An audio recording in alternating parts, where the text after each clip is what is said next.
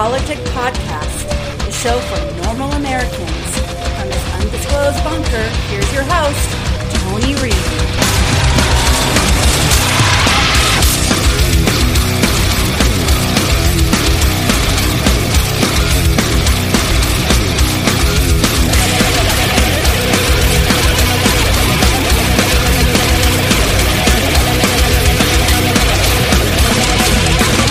Here's the bad side uh, that I always mitigate in these conversations because I want them to come on the show.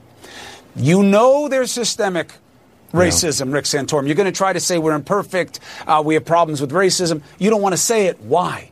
Because the president won't say it. You want to say you agree with me so you don't Chris, sound like a fool, thing- but you don't want to say the term because he won't say it. No, they and that's don't their know. weakness. They don't know. When has anyone ever admitted that they had a problem? Have you ever known? Have you ever had a family member or a friend who had an issue, whether it's addiction or whatever it is, who admitted to it? People don't like to admit few- they have people problems. don't. so, America has a problem with race.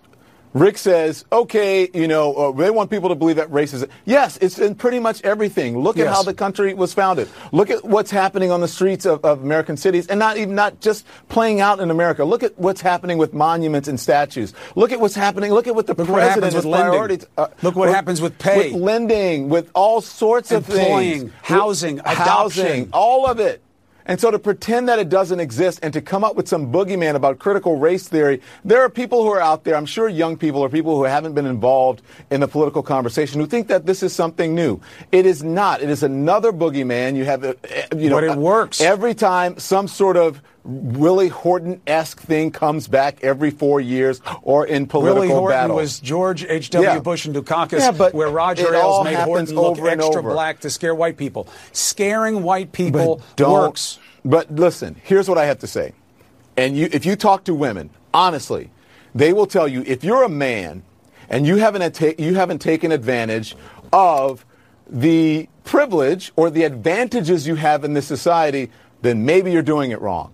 If you speak to some people of color, they will tell you the same thing. If you are a white person and you have not taken advantage of being able to always get loans, always get an education, always vote, always have every priority, even if you're poor, if you haven't been able to take advantage of that, then maybe you're doing it wrong.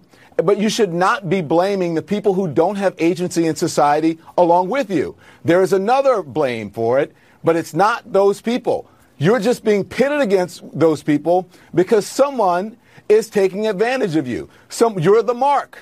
You're the person that keeping the other people rich. They're playing you the other for a people in power. They are pay, playing you for a sucker. You are the mark to the con that is going on. Yes. So this whole idea about there is no privilege in society for white people, that's bullshit. There is a privilege. There is no privilege in society for men. That is bull. There is a privilege. There is no privilege in society. When, when, if you're a Christian, there is a privilege in this society because we prioritize Christianity, even though we're supposed to be a country that believes in freedom of religion. But yet, what do we do? And separation we demonize of Muslims. state. We demonize Islam. We demonize anybody who is pretty much not a Christian, or even But if Islam you don't believe us. in religion. Islam you hates demon- us, though. But that's the whole point. You're making my point. So to believe that there aren't certain privileges in this society, this American society, No, that you're right. not unique to America, is just plain You- old You're absurd. right, but only the president makes that grotesque argument. no, no. The Other people make the thing- argument. He is just using it to his political No, but what I'm saying is at the top of the food chain, the fraud food chain, hmm. you have the president. Yeah. He says no systemic racism, just some bad apples. Yeah. I say you got to look at the whole orchard. Okay. Yeah. He says it. So Rick Santorum, who knows that everything you just said is true, he might argue degree, but it's true. But he can't say there's systemic racism because Trump says there isn't. Yeah. See, the problem for Rick Santorum is he is smart enough to know the truth and intentionally not saying it to protect Trump. Yeah. And that is a political sin. I don't know if he's that smart. I think he probably believes what he believes, but I think that people who Well, he says he agrees with way, me that each of the problems mistaken. exist. Yeah. What is it in the collective if they each exist except systemic racism? Yeah. That's what it is. He doesn't want to say it because Trump won't say it and they fear him and they have something the left doesn't have. Cohesion, baby. They're all Let in me tell win. you something. Uh, they're not afraid of Joe Biden. They're afraid of what Joe Biden represents. They're not afraid of being of Trump being replaced by Biden. They're afraid of what may replace them as the preeminent voice, or maybe the voice that is not Yeah, so strong fear. and doesn't have the advantage that it does in society. Powerful fear. That is what it is. And that's why they overlook Yeah. all of Trump's obvious failings. They support Trump They're not despite overlooking Trump. it. They're they're agreeing with it. There is no overlooking. You cannot overlook Trump. He is in our faces every day saying exactly people what he's saying. over- There's people no way will of tell you all the time when you're not yelling at him in private life. I know he lies. I know he's a bad guy. But I, hope you correct them lie, and say you're they're not. There's no way you can overlook him. You cannot overlook No, a they're bully. A bully saying punches I'm you in the more face. scared of what will follow him. I'm telling you, they're yes, they're more scared of what will follow him and what will follow him. It's not Joe Biden. It's what Joe Biden represents. It is what it represents for them as a person or as a people Or that you no longer kooky have lefties and crazy blacks coming to burn down Will their you let me neighborhoods? finish? That you no longer have the advantage or the privilege that you have once had in this society. That's what the fear is. The fear is not Joe Biden. It's not Kamala Harris. It is what the fear is the inevitable. No matter how much they fight it, it is the inevitable. Trump may hold back what they think is going to happen for a moment, but he's not. It's astroturf. It's not going to happen. This country is going to move on. The more people who like me and you who will talk, the more people who are in mixed interracial relationships, the more people who will overlook the, that BS. As this country, as the world continues to grow, this is not going to be the same society where the same people have a preeminent voice. It just is what it is. So you're But it may be for this election. prolonging the inevitable. And welcome back to Flower Politic Podcast. It's the 13th of September, year of our Lord 2020. How y'all doing out there? Our intro, I regurgitated that because, well, I didn't hit it good enough on last podcast. I don't listen to every podcast. This time I did. We were junking in BFK, which is Bumfuck, Kentucky. And the wife wanted to listen, so he played it, and I realized I just didn't give it its due diligence because that is the most absurd fucking thing I've ever heard. I've heard a lot of crazy shit um, in my lifetime, especially from CNN. I mean, they'll say anything to help Democrats. But saying white poor people are doing it wrong, like you and I, when we were poor, could just saddle up to any loan company and go, Yeah, I'm white, and they just gave me a loan. You know, when I was a young guy, I bought a house. Probably shouldn't have. But it was so cheap, I did it anyway.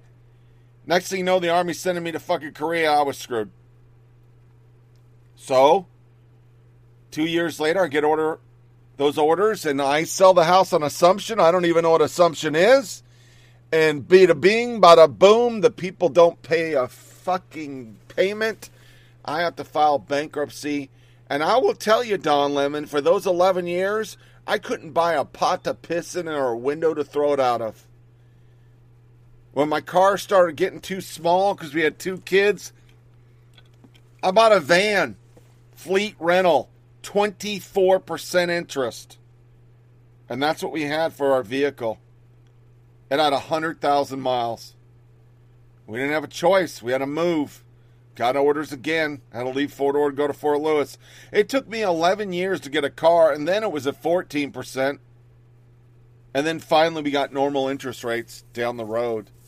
And I did nothing wrong. I never missed a payment. I didn't redistribute fucking goods because I was white. I don't know what planet he lives on. And he always talks about the inevitable. Understand in your lifetime, Don Lemon, this this country will be majority white. I know you hate that because you hate white people, but it'll be majority white, and that's just what it'll be. The world, other than the Orient, is majority white. That's the way it is. We don't go around looking at everybody by their racial identification.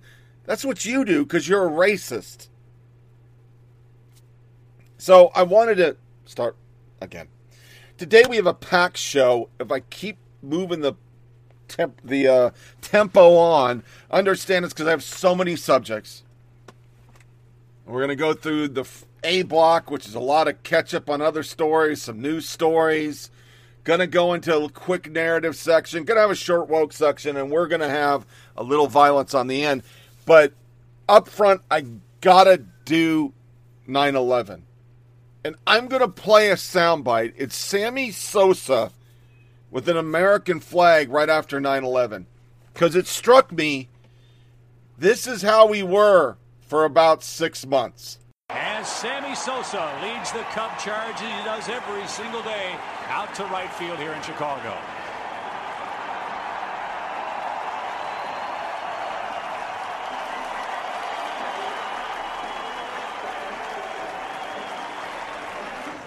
Frio pitch.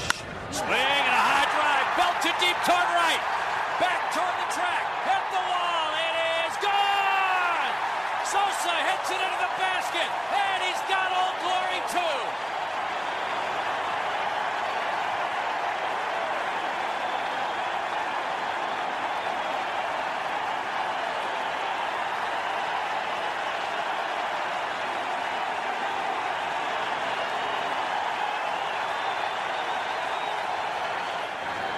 And how about the handoff from Billy Williams, and he carries Old Glory on the Grand Tour for home run number 59.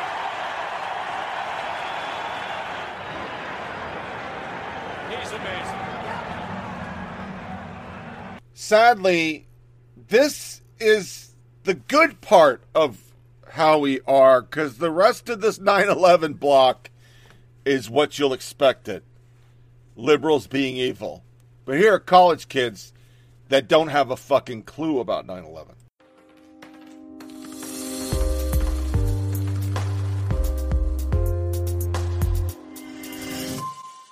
Hi, I'm Eduardo Neret with Campus Reform. The 19th anniversary of 9 11 is tomorrow, so we're here today to talk to students to see what they remember about that tragic event in our history.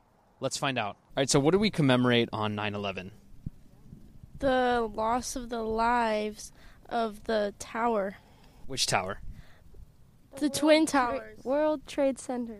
All right, what do we commemorate as a country on 9 11? Um, whoa, I don't even know what that means. I don't even know what that word means. Obviously we've all heard like what happened that day unfortunately something really bad happened but as a country we were able to come together and fix what had happened and better ourselves So, yeah, let's get a little specific about what happened there. Walk us through, you know, September 11th. well the two twin towers um the we're standing there and i believe it is hold on give me a second Mm. No i can't tell you where it's at but i know there are two twin towers Somewhere in the U.S., two Twin Towers. somewhere in the us two twin towers Every year, pretty much, we'll just, you know, remember all the people that, you know, passed away and everybody that lost their life and their families. And Do you remember what cities were targeted? Yeah, New York, right? There was another major U.S. city that was targeted, uh, obviously on a much smaller scale. Do you remember what happened there? Do you remember what city that was? Are they trying to go for like the Pentagon or something? Yeah. Yeah. I mean, I don't know what city that's in, but I don't know anywhere else. Do you remember who we were attacked by? I don't. I think it was just two immigrants that flew planes. It was a terrorist group. It was um up led by Osama bin Laden. Do you know what terrorist group he was affiliated with? No, I mean, do you? No, I do not. Not off the top of my head. I know it was the Middle East. I'm not sure who exactly. I know it was like those people. My God, what was his name? Hussein Udon Hussein something like that. I can't I can't remember his name. Os- Osama bin Laden and Al Qaeda. like the Taliban or like uh, Afghanistan or like Iraq, Osama bin Laden. Al Qaeda.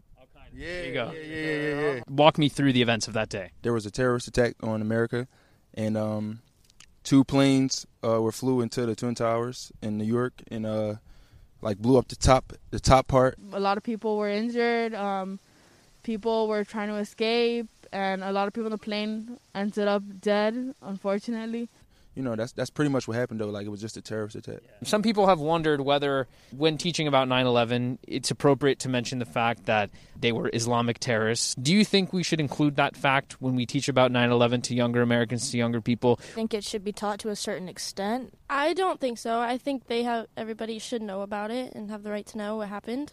It don't really have nothing to do with like them being Islam. It could have been anybody, Christian, uh, Jew. That mentality really affects people from like the Islam community?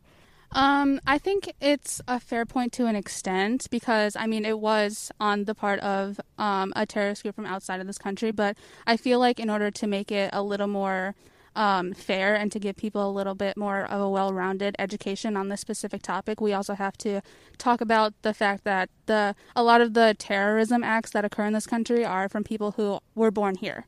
I don't think they should, yeah, like bring in the word Muslim or Islamic, just because it does like kind of. I feel like it offends of someone who is Islamic or Muslim.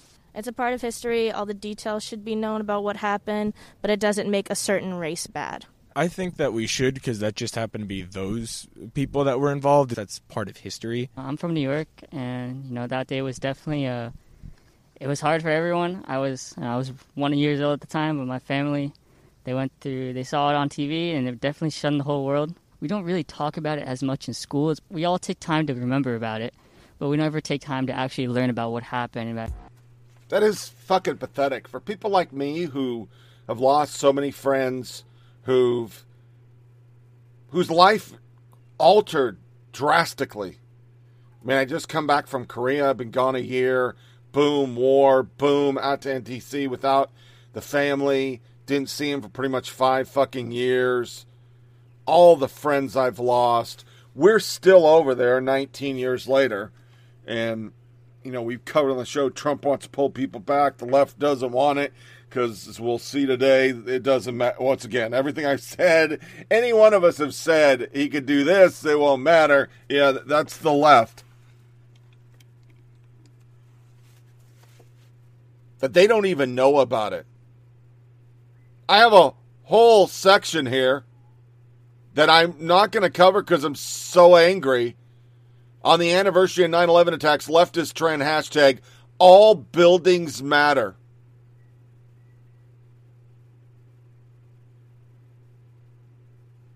Bishop Talbert Swan to the entire Miracle Whip posse being all solemn and somber today and tweeting never forget. Remember the next time you feel like telling black people to forget about or get over slavery, lynching, brutalization, dehumanization, and oppression. Not gonna lie, the All my Lives Matter clowns getting upset about all buildings matter is funny as fuck. September 11th, to highlight the absurdity of the phrase All Lives Matter, is brilliant. Young activists didn't let today be just another day. They used today to challenge our society. No, you didn't. You're evil. You're fucking evil people. 3,000 people died, and what did you guys go with? Well, let, us just do a quick montage. Uh, Chuck Todd and Harwood and some rando doctor. Yeah, here we are again with the mm, COVID's worse, and that's Trump. We can't let one day go without using it for political gain. And as we remember that terrible moment in American history 19 years ago, it's important to remember that we are in the midst of another terrible moment in American history. The coronavirus pandemic has taken the lives of nearly 200,000 Americans this year. In fact, our nation has not seen a week where the coronavirus death toll was fewer than 3,000, i.e., 9 11 since the end of March. To put it glumly, we are losing more Americans every few days to this virus than we lost in 9 11 entirely. And it just um, isn't that the president is not appropriately acknowledging the gravity of the growing death toll in the virus. He's also still downplaying the severity of the virus. According to excerpts of recordings published by the Washington Post, the president told Bob Woodward in March that he knowingly downplayed the coronavirus risks to avoid creating a panic, he said. Like I said, the president who thrives on creating panic is still downplaying the risk. Last night he held a rally in Michigan. Very little social distancing and masking, flouting Michigan's coronavirus rules. And here's what he had to say about the pandemic. By the way, I think the vaccine's going to come very soon. It'll come very soon. And with it or without it, we're rounding the turn. You see what's happening. You see the numbers are plunging. We had to take a pause to get rid of the China virus. And we got rid of, we're getting rid, we're coming around, we're coming around that turn. I'm telling you, you watch next year better than last year.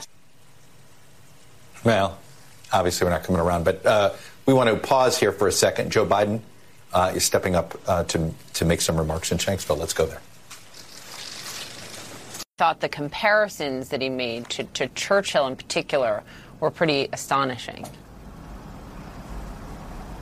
Well, uh, we know, Poppy, that those comparisons don't make any sense. Uh, Churchill and FDR both uh, gave their um, constituents a realistic picture of the struggles ahead in World War II to try to steel them for the necessary sacrifices they needed to make. That is precisely what the president tried to avoid. He says that he wanted to avoid panic, but the evidence suggests that what he wanted to avoid in particular was panic on the financial markets that could threaten the picture he was painting of economic success going into the election.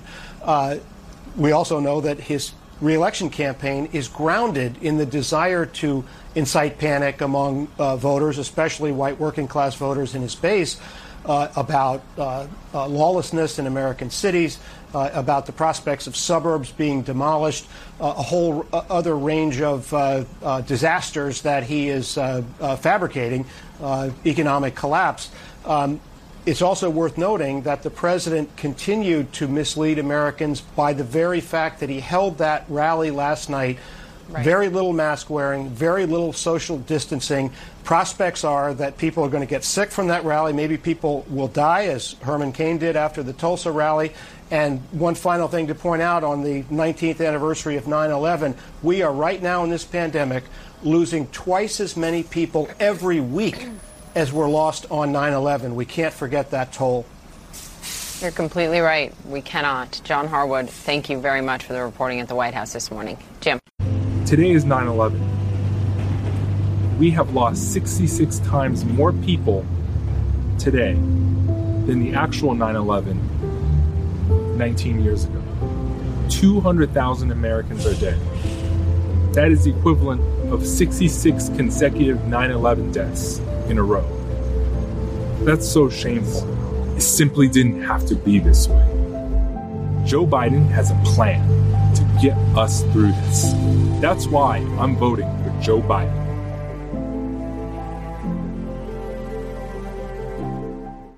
That is just utterly sick. It's fucking sick to compare terrorists blowing something up and a virus and well, here's the 1619 project. Every day Donald Trump remains president is equivalent to one of World Trade Center towers falling on 9 11. The Lincoln Project hires, oh, I'm sorry, it was 1619 who he left 1619. Now he's over on the Lincoln Project. So Logan Hall, I fucked that all up. Sorry about that. The Lincoln Project just hires random Twitter resistance morons and calls it a principled approach to modern politics. The guy's Ron Stesso, and his whole thing is resistance. And then the Lincoln Project, supposed conservatives, run this ad on 9 11.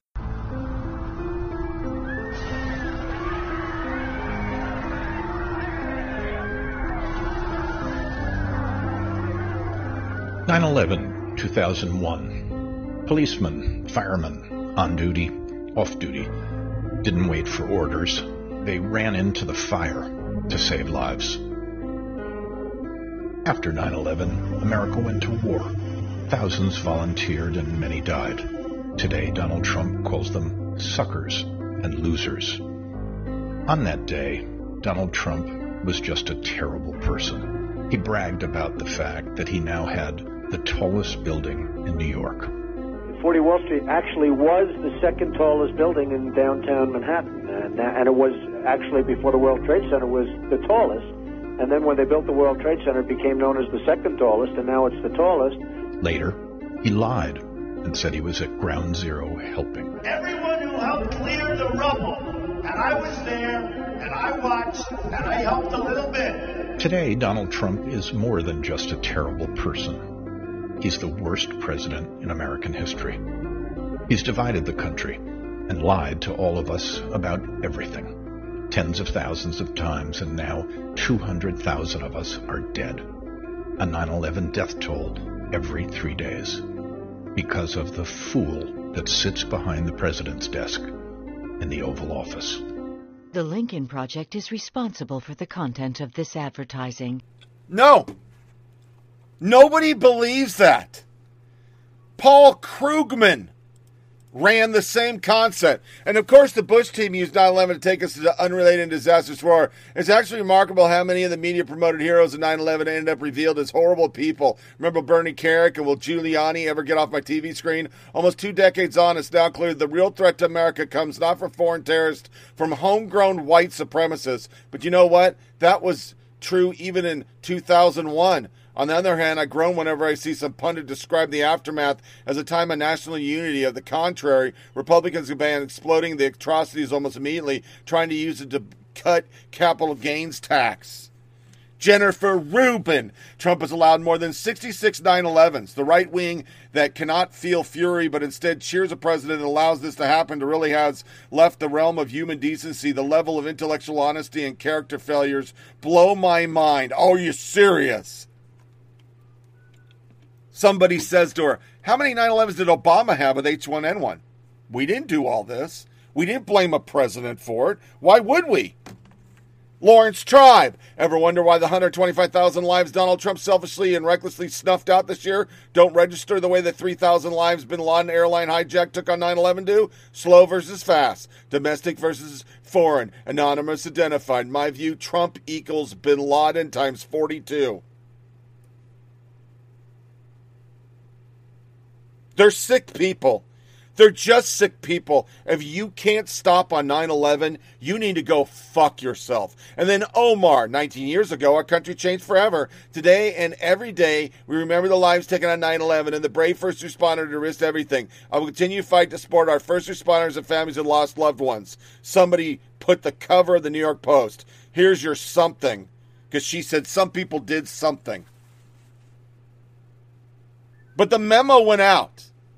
Media firefighters in Darling further debase themselves by using 9 11 to score cheapest points. ABC White House correspondent Karen Travers. Consider this the United States has lost 64 times more people to COVID so far this year than we did in 9 11. 64! Eddie Zipper. A thousand times more people die of the flu each year than are unjustly killed by police officers, but we're all smart enough to consider the context of those deaths. Being murdered is not compared to dying of a disease. Dean Obeidallah. Al Qaeda death toll on 9 11, 2,977 fatalities. Trump fires death toll, 192,000 fatalities. Never forget. RBE. Consider this. Comparing a pandemic virus to a premeditated terrorist attack is fucking stupid and disgusting. You're all disgusting. And they are. And they're just sick fucking people. Sick. Then the New York Daily News tries Trump administration to secretly siphon nearly 4 million away from program that tracks and treats FDNY firefighters and medics suffering from 9/11 related illnesses. And it's not True. Obama did it. Obama.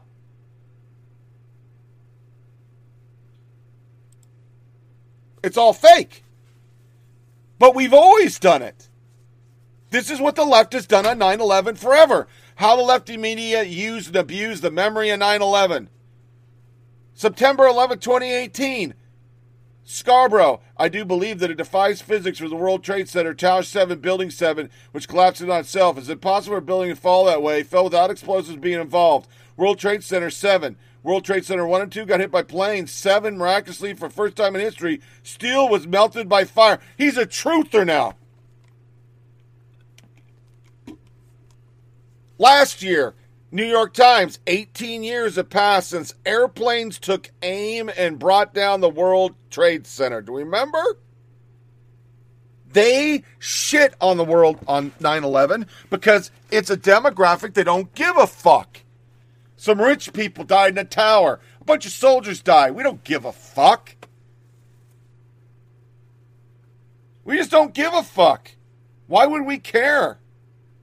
We fucking hate America. These are the same people that explained away what the terrorists. What's our fault? It's our foreign policy. It's what we do. We deserve to be attacked. That's why I registered Republican. Because the same people that voted for the Iraq War weren't financing the war in 2004. I had the hate tweet of the day. I was going to play the soundbite because I haven't done it forever. I woke up this morning doing my morning constitution. This is the first thing I saw. Becky Baroness of Bunzy. She goes by at Becky Bunzy. If you don't think Republicans won't start rounding up people and throwing them into gas chambers if they succeed in holding on to power, you really haven't been paying attention. They think they can just say things. She's a blue check. And project what they think. I mean, there's actually lefties saying burn down America in the streets right now. Kill white people. There's no Trump supporters rounding people up. There's nobody on Trump's campaign that was caught on video saying we'll burn America down and take people out of MSNBC and burn them in the streets. We didn't hear that. But it's what the left does. They hate America, so of course they're going to shit on 9 11. But the most favorite thing, and, and I'm going to play a positive 9 11 at the end of the show, Faulkner, African American on Fox. But my favorite of all of it was the NFL. They tweeted, We will never forget today. We honor and remember the lives lost on September 11, 2001, and a gigantic flag for a Giants game. It covered the entire field. I, of course, you help finance BLM, who has labeled this flag the anthem. You play a new one now. Its inhabitants racist KKK Nazis and want this country destroyed. Then you tweet this. You choose stupid SJW games instead of patriotism. So take the loss and don't fake this shit. And the entire world went crazy. Article Newly woke NFL remembers to display giant flag for 9 11. The world asks, should we kneel? On Friday, the NFL issued a tweet displaying a giant American flag covered it. The NFL's woke attitudes would reflect an attitude towards player kneeling for the national anthem. In May 2018, the NFL stated this season all league and team personnel shall stand and show respect for the flag and the anthem. Personnel who choose not to stand for the anthem may stay in the locker room until after the anthem. In June this year, Commissioner Goodell lauded Kaepernick, who spearheaded the stupidity. If he wants to resume his career in the NFL, then obviously it's going to take a team to make that decision. But I welcome that. Support a club make a decision, encourage them to do it. If his efforts are not on the field but continue to work in a space, we welcome him to the table and to help us, guide us, blah, blah, blah, blah, blah. As the Daily Wire noted, Kaepernick has been widely criticized for some of his actions, including kneeling during the national anthem, donating money to groups honoring convicted cop killer and wanted terrorist Assata Shakur, wearing socks with pigs on them, wearing a shirt with fucking Fidel Castro. Kaepernick has also claimed the United States conducted American terrorism attacks on black and brown people for the expansion of American imperialism. That remark was featured in a tweet from Kaepernick and came after U.S. forces killed Qasem Soleimani, the head of the Iranian Revolutionary Corps, that the left was really upset about that we killed a terrorist. On Friday, the Sporting News noted a few months ago after Goodell released a video statement admitting the NFL was wrong or not listening to players early in the topic of racial injustice, league officials told CBS Jason La, La Canfora that yes, in fact, the NFL is out of the business of sanctioning or discouraging any player from taking a knee. After reports the NFL would play Lift Every Voices and Sing, dubbed the Black National Anthem, before all Week 1 games this season, former NFL star Burgess Owens commented, There is no Black National Anthem. Why does it feel like this country is trying to be segregated again sometimes? Cruz blasted the league. How many national anthems do we have? Is there a Hispanic national anthem, an Asian American national anthem? This is asinine. We are one America, e pluribus unum.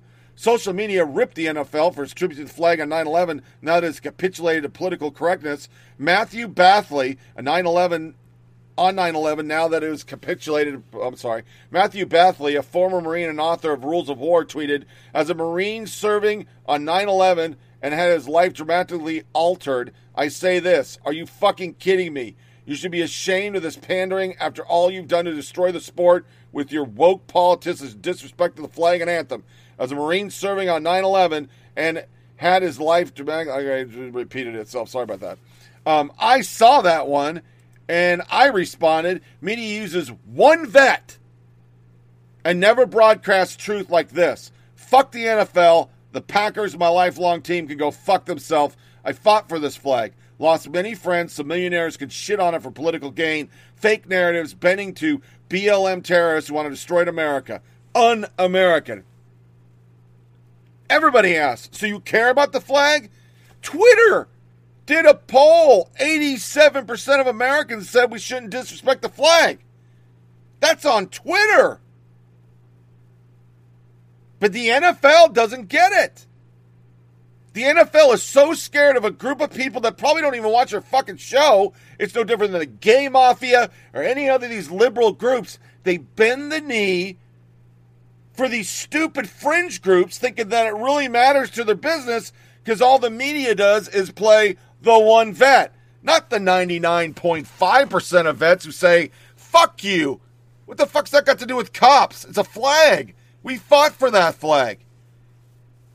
And then they go to their opening night, and it sounded a little bit like this.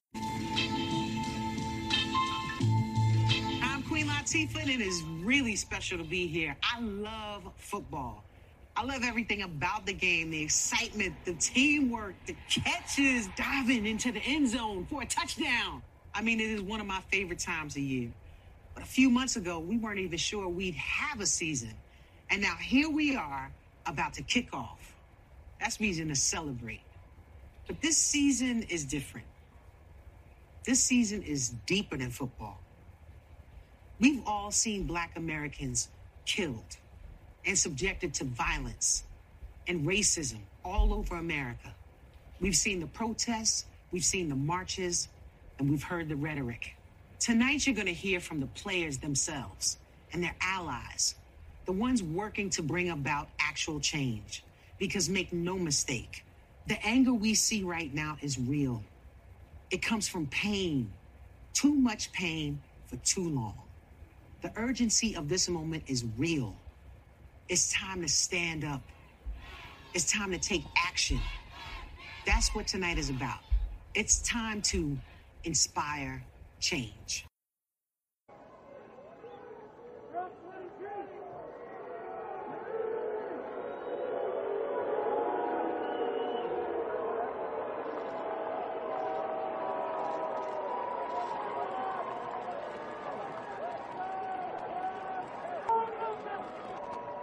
Thank you.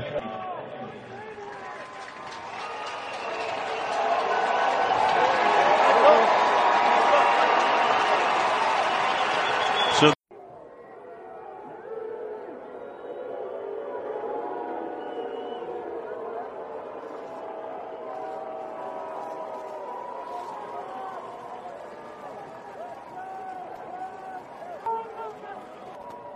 Thank you.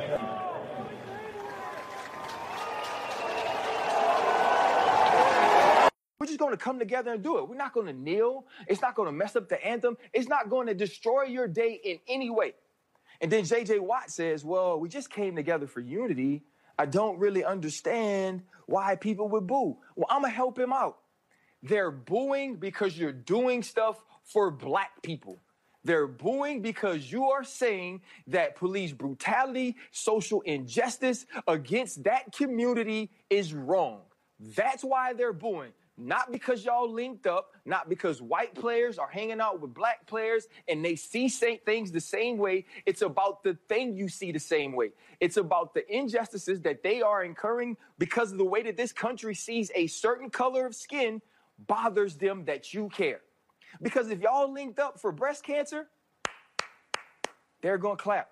If you link up for autism, they're going to clap. If you link up to pay homage or to say and honor veterans, they gonna clap. I know they gonna clap because I've been there and I've linked up for those things. But you linked up hmm. to say that black people need to be treated differently. That's the problem.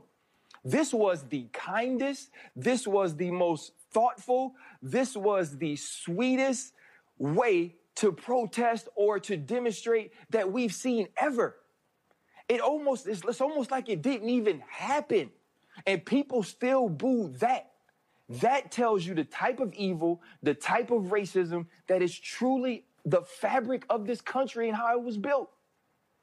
It's not going to change, mm. and you're not going to change them. So these boys need to keep moving forward and keep fighting and keep standing because they are needed.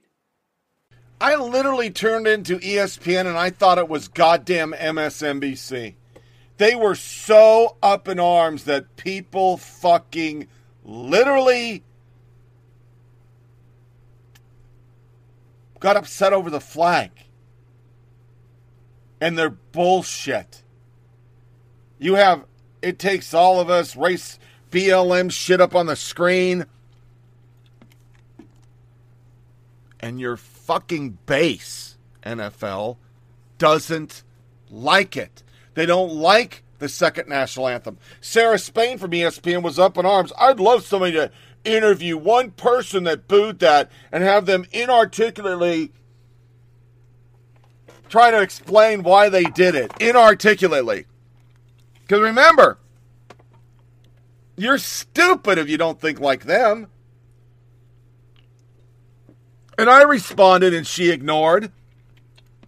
I'm a vet. I'm not a Trumper. I'm surprised that you're surprised that people would be upset about disrespecting the flag and the anthem and not like a second an- national anthem. I'm kind of surprised with that. Because the majority of people don't live like you. Maybe you need to get out of your bubble and talk to real people. In the soundbite, you heard league devoted an hour to social justice on the NFL channel.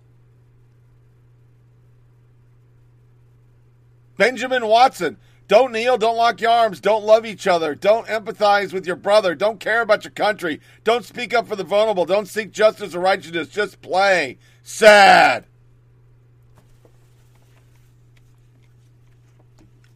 No, what's sad is your bullshit. It has nothing to do with the game. It's based on faulty science. Let's be honest. It's faulty science. It's not true. None of it's true. None of it. It's never been true. More black people are not fucking killed by cops. The reason why black people are in jail is because they commit fucking crime. I mean, seriously, folks. Does anybody believe anymore anything the left's upset about? It's all based on bullshit. And how do I know? We segue to the Nobel Peace Prize. And I've been saying it forever. It doesn't matter what he does, they will hate it. I want you to flashback, and we're going to get in our fucking Wayne's World. Diddly do, diddly do. This is what Obama won the Nobel Peace Prize for. Operating alongside those who seek to hijack religious for their own murderous ends. Humanity's been grappling with these questions throughout human history. And lest we get on our high horse and think this is unique to some other place, remember that during the Crusades and the Inquisition, people committed terrible deeds in the name of Christ. That's how he won a Nobel Peace Prize. He basically bashed Christians. He did his world tour of apologies and said America sucks, and he got a Nobel Peace Prize. Now it's very hard to find the Egypt speech. That's from a prayer breakfast, but because the Egypt speech, speech has been buried by Google because of the Nobel Peace Prize, because Donald Trump got elected twice for Peace Prize, because he did Kosovo, Serbia, and now a Middle East one. Kosovo, Serbia, and what is it? Bahrain and Egypt. Uh, what was it? Norwegian Parliament should be. Uh, I'm sorry, UAE and Israel. So now he's done two different Middle East ones and a Kosovo. Associated Press, Far right Norwegian lawmaker has nominated Trump for Nobel Peace Prize. Far right. It only took five minutes for the medium to spin it. Grenell, second Peace Prize. In it, it literally says, don't judge him on who he is, but on what he did.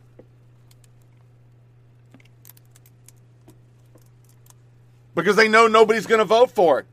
Andrew Dad, not sure what is more amazing, all the peace breaking out in the Middle East or the lack of interest in it by the media and the rest of the world. Noga Tarnopolsky, Israel's transformation from sovereign state to Trump campaign mascot is almost complete. That's what people were saying. I could spend an hour on this. Them just losing their shit. I did I did not and will not vote for him. Calm down. Peace is bad because Orange Man gets credit. And that's what it is. No, no, no. We can't let him have credit. By the time the week gets done and he's nominated twice, end the Nobel Peace Prize. The Trump nomination shows that peace had a chance and it blew it. Trolls are a Scandinavian invention, straight from the frigid sagas of Norse mythology, but Christian Tybring-Gjedde, a Norwegian parliamentarian, swears that he's not one.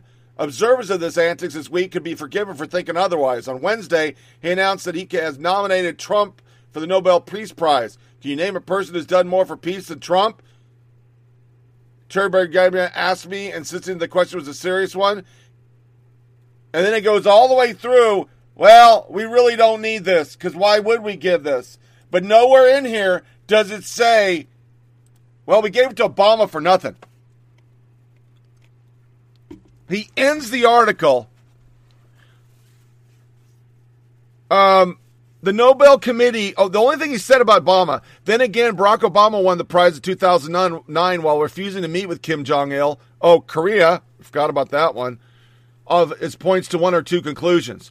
The Nobel Peak Committee can either give the prize to do good organizations such as the Red Cross or Doctors Without Borders, or it can keep the prize looking away for a while and re- reevaluate its reasoning for a modern era. I suspect that the re- revelation will end if the committee is honest with the admission that peace can be recognized only by its fruits, which take decades to mature, and not by its seeds.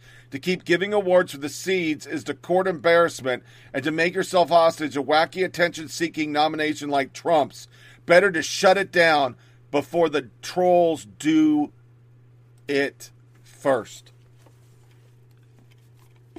2009. What Obama's Nobel Peace Prize really means. A growing contingent want Obama to lead post nationalist global society.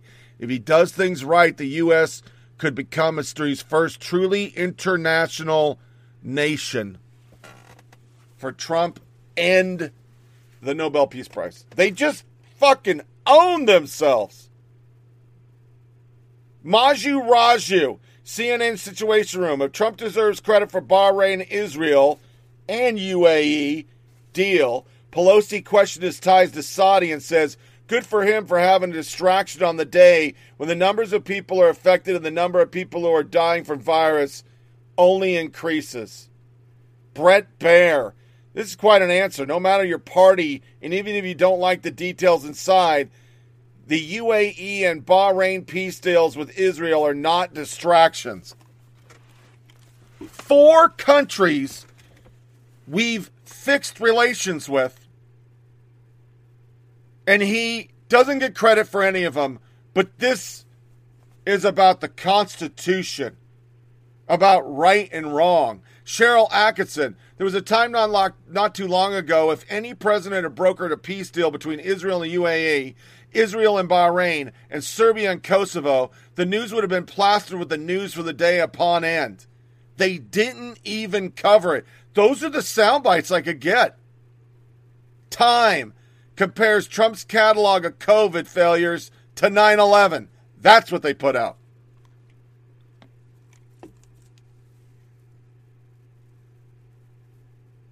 But those anti Obama people were bad. Remember all those people that hated Obama? Do we remember that? Those people were pieces of shit. They were horrible people. Yes. Yes, yes, yes. You're right. You're right. Those Obama people, they didn't like him for just nothing.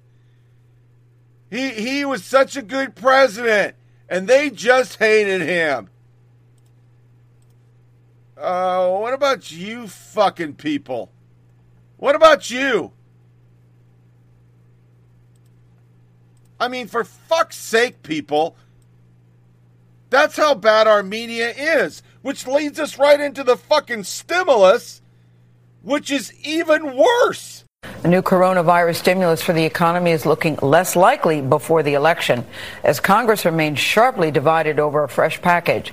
Senate Democrats rejected the latest proposal from Majority Leader Mitch McConnell as too slim, they say, compared to what they say Americans need.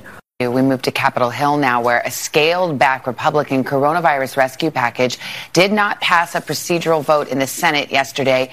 Both parties failing to budge over the size and scope of the package. Also in Washington, it appears that there's not going to be another economic relief bill from Congress before the election.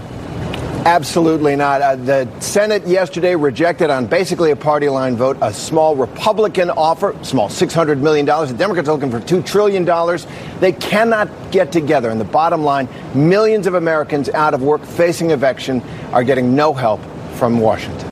Here's a simple cliff note Senate Democrats block coronavirus stimulus package. That's it. That's it. That's the whole story. There's nothing else to talk about. They blocked it. They wanted trillions. Republicans wanted a small one, so they just blocked it. We all know the real reason they don't want the stimulus to get approved before the fucking election because that'll be good news for Trump. We can't have good news for Trump. Everything has to be bad. And the note went out to all media. Stephen A. Smith or Stephen L. Smith, Stephen L. Miller. God, I'm fucking up by the numbers today. Knew the Senate failed to advance. Face the Nation, New York Times. Senate Republicans' skinny stimulus plan pl- failed to advance. CNN Newsroom. The Senate failed to advance. CNBC. Senate Republicans fail to advance. Politico. Fail to advance. Erica Werner. Slim down GOP corona relief bill fails to advance. Sharyl Attkisson, just coincidence? Alternate headline Democrats block relief. And the cheese. Do we remember what they said when they couldn't get through for Obama? Oh, I do. GOP shoots down gun measure. GOP shoots down Democrat budget. The, GOP shoots down Trump's proposal to delay the 2020 election. Senate GOP downs proposed protection for maternity coverage free contraception. That's how we did it. Regs. It's so weird that the Senate Democrats aren't obstructionists. A curious synchronicity to re- rationalize Senate Democrats blocking a coronavirus relief bill. Put Democrat filibuster relief bill in Google Translate and get Senate or Republican fail to advance relief bill. And that's pretty much what you got. If you put Senate Democrats block bill, you got Republicans block bill. Brian Lunkden. In every article, news report uses the same phrasing. It means one or two things. The journalists are being lazy and copying each other. The journalists are taking marching orders for someone, often both. Guy Benson.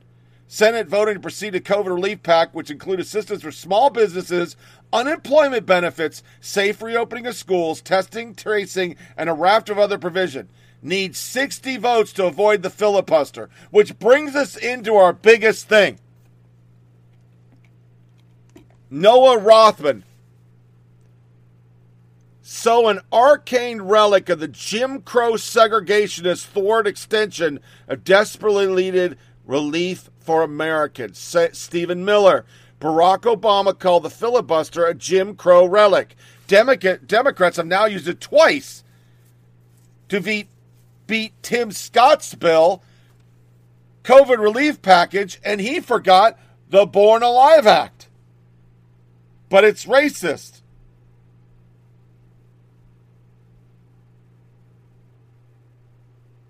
everybody went with fails to advance. Fails to advance. It's fucking bullshit. All because they don't want good news for Trump. That's all it's about. They don't want good news for Trump. And it's politics, which segs us greatly into, and this will be our first quick break, the Woodward shit. I'm going to play the soundbite, play the media, play Schumer, and play des- des- destroying it. You'll hear a song, and then we'll come in to a montage of Democrats who downplayed the virus. Now it's turning out it's not just old people, Bob. Just today and, and yesterday, some uh, startling facts came out. It's not just old, older Yeah, exactly. young people, to plenty of young people. So, you- what's going d- on in- give me a, a, a moment of talking to somebody, going through this with Fauci or somebody who kind of uh, it caused a pivot in your mind because it's clear just from what's in on the public record that you went through a pivot on this to oh my God, the gravity is uh, almost inexplicable and unexplainable. Well, I think Bob really, to be honest with you, Sure, I want you to. I be. wanted to. Uh, I wanted to always play it down. I still like playing it down Yes, uh, because I don't want to create a panic. There are thousands of my fellow New Yorkers who are dead right now, and it can be directly attributed to the president's uh, lack of action, lying about this crisis. No question about it. That's why we don't have testing. That's why we're not we're, we are not on top of this because he swept it under the rug. On January 26th, I called for the president to call, make it a national emergency. January 26th, he did nothing for a month. Senator Schumer, it's Willie Geist. So obviously, we have cataloged this morning all the failures of the president and the appalling confessions he's made on tape. But also, governors across the country had responsibility. They knew a lot of this information. So now, with benefit of hindsight, do you look back and say, well, maybe Governor Cuomo and governors of other states should have acted quicker as well?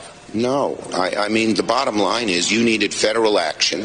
It was the federal authorities. The governors don't have people in China, in foreign countries. They don't have access to the intelligence the president does. I think the governors did their best. You couldn't put together, they tried with testing, which Mika mentioned, but you couldn't do it without the DPA and a national regime.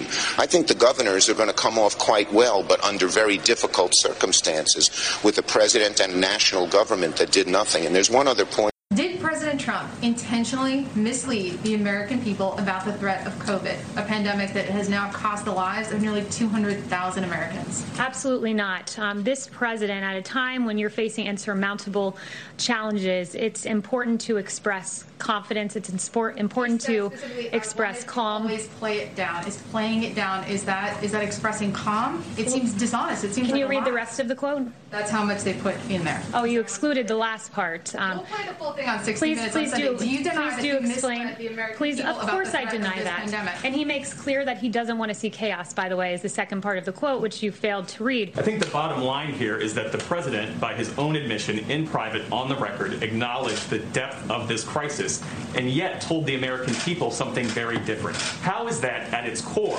not an abject betrayal of the public trust? There's a long litany of praise from Dr. Fauci, and you're referencing something he allegedly told Bob Woodward. It's on tape. It's on tape, Kayleigh. Well, I'm The reading. I'm reading to you what Dr. Fauci has said very publicly for all to see, and we can all play those video clips. I can get them in your inbox. President Yes. Trump see- on February 7th said it's deadly stuff about coronavirus. In private, on the record. In public, though, February 28th, he says, one day, it's like a miracle, it will disappear. Well, it's, it's, one, it's one thing to, as, a, as a public figure not to try to incite panic. It's a very different thing, respectfully, uh, to lie and mislead the American people uh, about, No one was- about a crisis no one- that has claimed nearly 200,000 American No one is lying to the American people. One day, COVID will go away. I think we. Joe Biden's new ad features the violent chaos of Democrat led cities. Surprise, Trump's to blame. This is our chance to put the darkness of the past four years behind us, to end the anger, the insults, the division, the violence, and start fresh in America. Wait, there's violence? Who knew? I guess now that it's in a campaign ad, you'll finally see it on CNN and MSNBC. Of course, if Biden wins, the violence will vanish. Talk about extortion. Elect me or you're dead. But it's also based on ridding something they kept denying. The Dems kept saying the widespread brutality was fantasy. They pushed it as mostly peaceful, as if statistically that's okay. But how good would you feel if you were told your parachute is mostly safe? But now they've read the polls and they see that they were wrong. It's the only language they respect. But remove their lies and you see the real causes of these police incidents drugs, mental illness, noncompliance. It exists across all races. A mind on drugs or plagued by illness will not comply, and the police require compliance. It's that incompatibility that the media and Dems turned into fodder for unrest. And now boxed in, they must blame Trump. Of course, we could remind them Trump offered help, but that acceptance would be cooperating with Orange Man bad. If Wheeler had shelved his ego and taken Trump's help early on, that Trump supporter would be alive as well as many other people. Instead, they sheltered behind denials until the polls forced them to emerge finally to survey the damage done. It wasn't just Joe in the basement, it's the whole party. They hid from the hell until it was time to campaign which answers that great philosophical question. If a tree falls in the woods and no one's there but Democrats, does it make a sound? Unless it's Trump's fault, no. All right. That's it. That's all we have for you. Thank you so much for watching. If you like what you saw, please subscribe to our YouTube channel and follow us on Facebook. Do you remember the Salacious Steele dossier? The Covington kids? Justice Brett Kavanaugh accused of being a gang rapist? And whatever happened to Russia collusion? And how did the media buy the whole Jussie Smollett phony hate crime? And why is it that the media continues to perpetuate all of these falsehoods? And why is it that it always points in one direction? Are these honest mistakes? Or does the media have an agenda? You're damn right they do. And that's why the American media is broken. The politically correct news outlets are more interested in broadcasting their politically correct opinions than they are in telling you the truth. America deserves better. Here at the Daily Caller, we only care about two things reporting the facts and loving our country. In a city like Washington, D.C., this sets us apart from the rest of the power hungry establishment.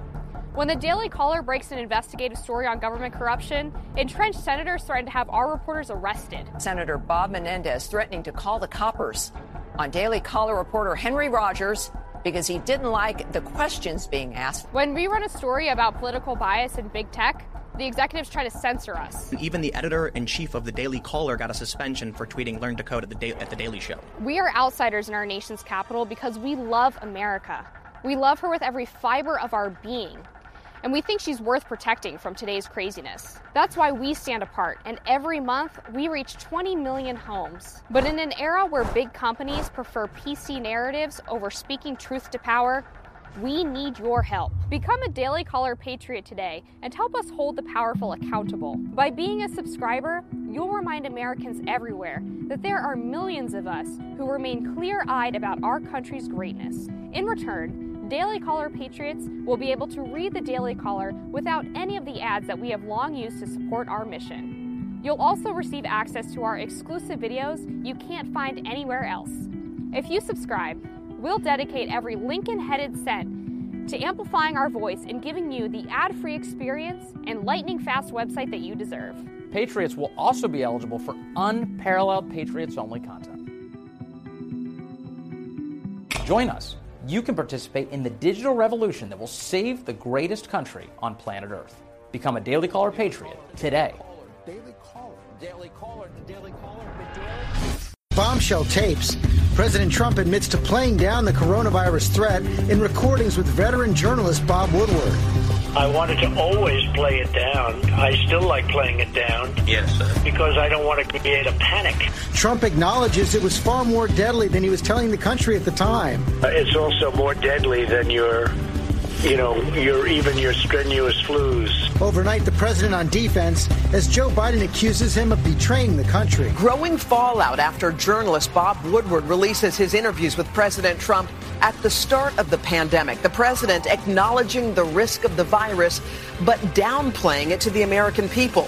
This morning, his defense of that decision.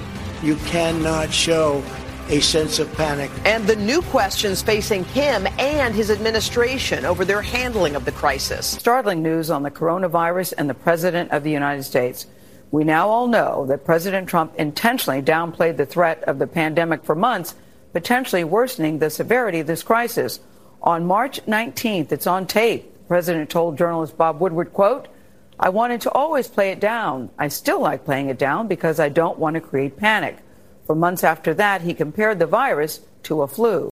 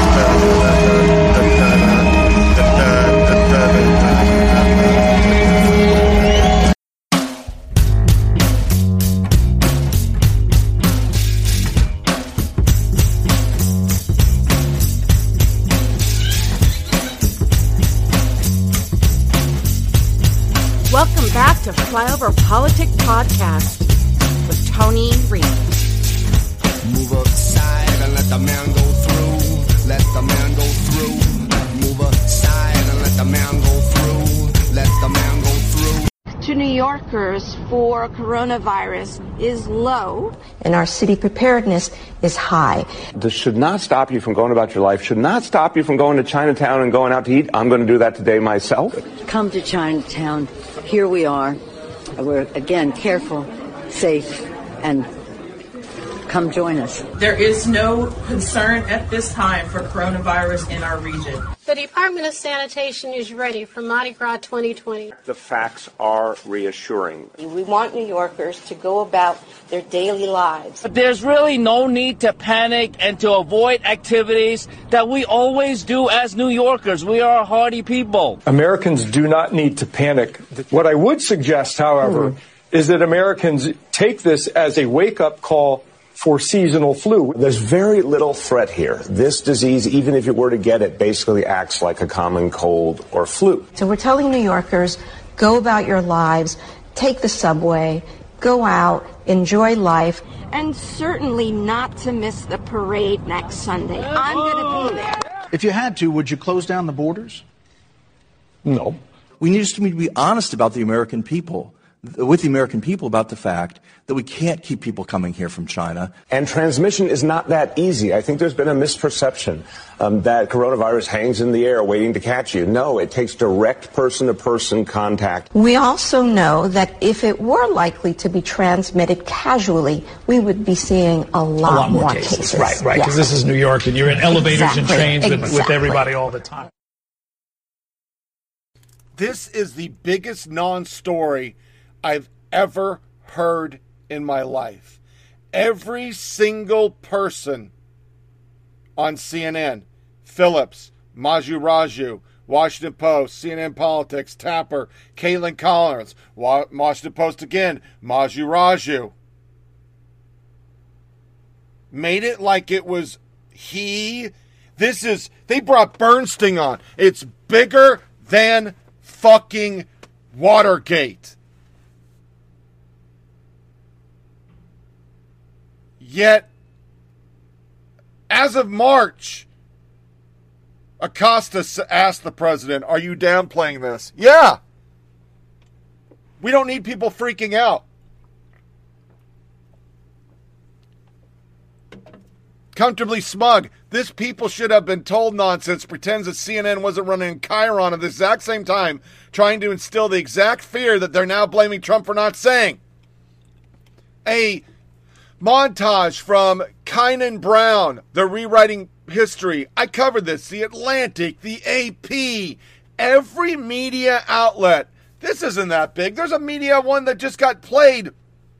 Um, that'll be on our soundbite to go into uh, woke from Greg Gutfeld. Outright, everybody on CNN. Oh man, there's more people dying of the flu.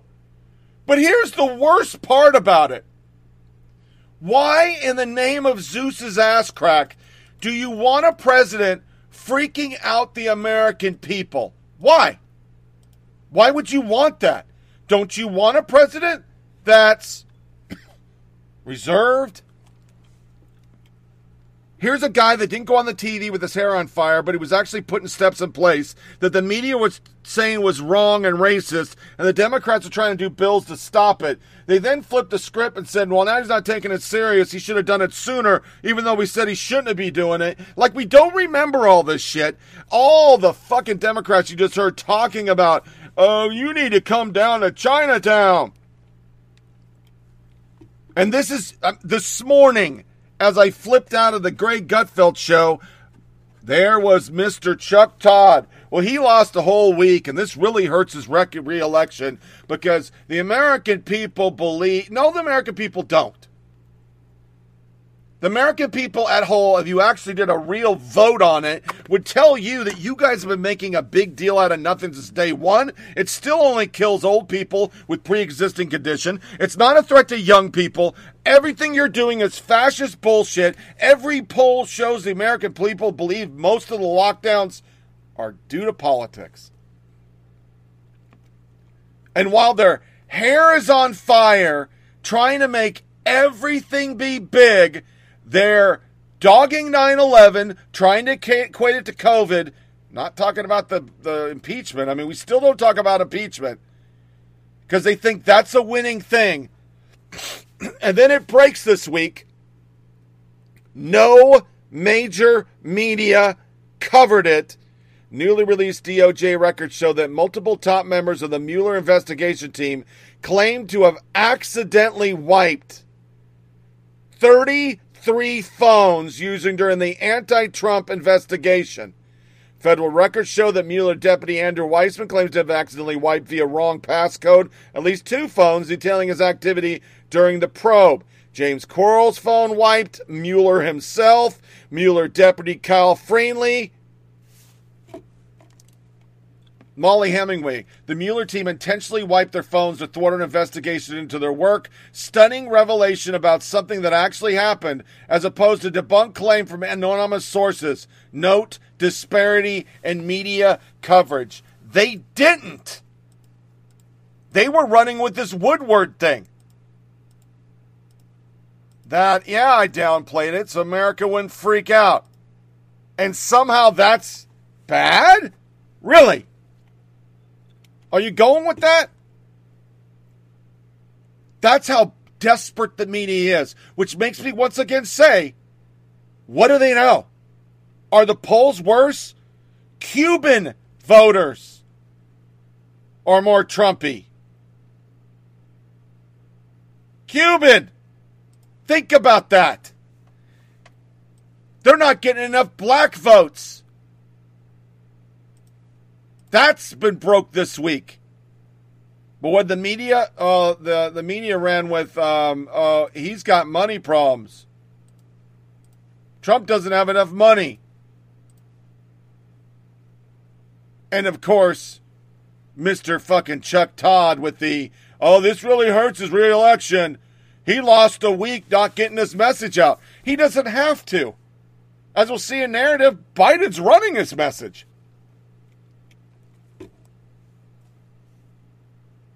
But more to follow on that. Then comes the story we covered, and I really didn't think it would go like this. But that's how fucking bad our media is. Our media, they will fucking do whatever they can to spin for the left. And you think it, you, you really think that it's impossible to spin a subject like this, but they did. And it's the Netflix show Cuties. The book has completely changed my outlook on the on the workplace. It has, and we'll get to that in a moment. But help me understand why when Facebook says half of their folks may work from home permanently and Twitter says something similar, you jokingly said you want people back in the office 12 hours after there's a vaccine. Like why is it so bad for people to work from home for your company? Netflix seems to be all things shiny on the outside, right? This pandemic has actually been a, a big benefit to your business. That's none of your doing. That's just what your business is and the, the reality of the pandemic. Right before, it was like enemies at the gate. I mean, Disney Plus, look how well they've done. Our parent company, Warner Media, with HBO Max, Peacock, all of these folks. And I just wonder if you could speak to that. And also, maybe what we don't know is what has Netflix not been able to do in the pandemic? Like, what has it stopped you from doing that has hurt the most? You, you mentioned loneliness, and there have been so many studies that um, show anxiety, depression, loneliness increasing the more time we spend online and staring at screens. And people are staring at screens a lot more right now. They're watching Netflix a lot more right now. Do you worry about that and contributing to that and what it means for human connection going forward? Reed, I've read that you even cried in one of these 360 feedback sessions. What is the toughest thing that an employee has told you about your management? The, the part of your book that struck me the most was talking about going to marriage counseling and not only how it saved your marriage, but how it shaped the rest of your life. I wonder if you could share that. And then also, what has your wife meant to the success of Netflix? Netflix has been far ahead of your rivals on diversity in your board, in leadership, in your content, frankly. You just personally donated $120 million to historically black colleges and universities. After George Floyd was killed in Minneapolis, you moved $100 million of Netflix money into black owned and run banks. And what you said about that was that the move was to close the power gap between whites and blacks. Can you explain that? And do you believe that more white leaders need to step aside to make room for more black leaders, as we saw Alexis Ohanian do? This is astounding. I mean, this is how far they'll go for the left. IMDb appears to be actively trying to bury legitimate concerns about child sexualization and Netflix cuties screenshot. They literally have female breast nudity of a minor during erotic dance scene and lengthy and excessive close-up shots of breast bums and spread crotches of scantily clad 11-year-old girls during numerous sexualized dance routines. So I thought that Cutie's Netflix thing was being sensationalized, but the IMDb trigger warning literally describes female breast nudities. Since that was released, they edited it and it's gone. Sergey Harshimi, in case anyone gets it, twisted about user submitted parental guidance. Remember this IMDb has to approve all user submissions. You got a problem with child sexuality? Media defend child exploiting cuties movies. Several big name publications have decided to go on a defense for Netflix movie that hypersexualized little girls, and to think some of us aren't sure about calling the media the enemy of the people. Outlets like Rolling Stones, LA Times, The Telegraph, The New Yorker defended the film as worth seeing and a nice coming of age story, condemning the critics as right wings. Jason Howerton, I'm dead serious. People should go to prison for this. Lawfully defines as pedophilia. And look at the media rating. All you are going to hell. There is the independent. I fucked up and made the picture too small. Let me zoom it in. Hold on a second. It's it's thinking. Well, shit. It still doesn't want to. Fucking. I can't read the Independent. I'm trying to get the Independent to pop up. Cuties on Netflix is moving a moving a fam.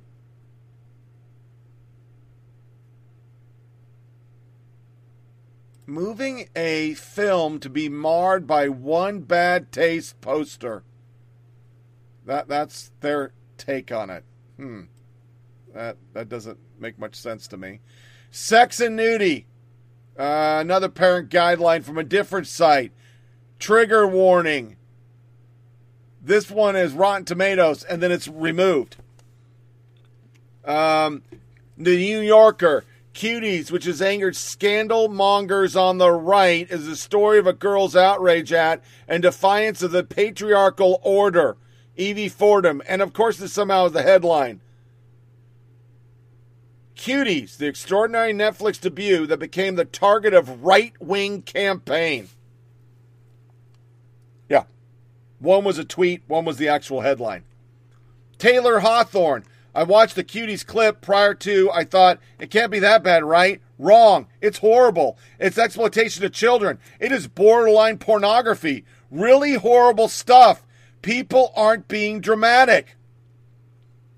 Richard Brody, a white dude that looks like a pedo. Fuller word on cuties. Maïmouna Doucouré's remarkable first feature coming tomorrow to Netflix and on its real political confrontation. Uh, the subject of Mona's Forum isn't twerking, it's children who lack the resources to put sexualized media away. What? It is sexualized media. Drew Vernon. That's a lot of words for basically amounts to it's a film about shit parenting. Which almost every African American woman I've seen on Twitter is the same thing. Who whores their kids out like this? For money. John Hayward, the patriarchal order is filled with silly ideas like sexualizing children is wrong and pedophilia is evil. Jessica Fletcher, the media is revolting and complicit in the promotion of child sexualization and pedophilia. These square Republicans don't want sexualized exploitation of children. It's not quite the burned leftist thinkers imagine. Courtney, if being against exploitation of children is only concern for the right, then the left is completely lost. 90% rating on Rotten Tomatoes by critics, 5% by users, and some of them are violent. Rolling Stones. Thanks to a major market mistake, the award winning French movie Cuties was accused of sexualizing young girls. It's actually a sensitive portrait of growing pains. Oh, really? The Telegraph. Cuties Netflix review a provocative powder keg for an age terrified of child sexuality. They wrote that. Terrified of child sexuality. Drew Holden. USA Today pulled a similar run around the simple preteen actress dancing in midriff bearing tips and short shorts with their bare backs arched. It's a, isn't a sentence that should exist in the English language. Their headline Cuties controversy. Does Netflix new movie deserve the backlash? Cuties, the award winning French film, met with outcry for its provocative promotional poster, arrives Wendy on Netflix. But does the movie actually deserve the backlash it received from an image of preteen actress dancing in midriff barring tops and short shorts? NPR. Cuties calls out the hypersexualization of young girls and gets criticized because it's showing it. Daily Beast. Cuties, the coming of age film that landed Netflix in hot water, is this month's much watch. Really? Vulture, forget what you've heard. Cuties is a movie coming of age drama. The Independent. Netflix Cuties is too intelligent and moving to be marred by one bad poster. Los Angeles Time. Cuties deserves better than it got from Netflix and from those who condemn it sight unseen. Forbes. C- controversy over Netflix Cuties was outrageous, unfair, and incorrect. Metro. Time.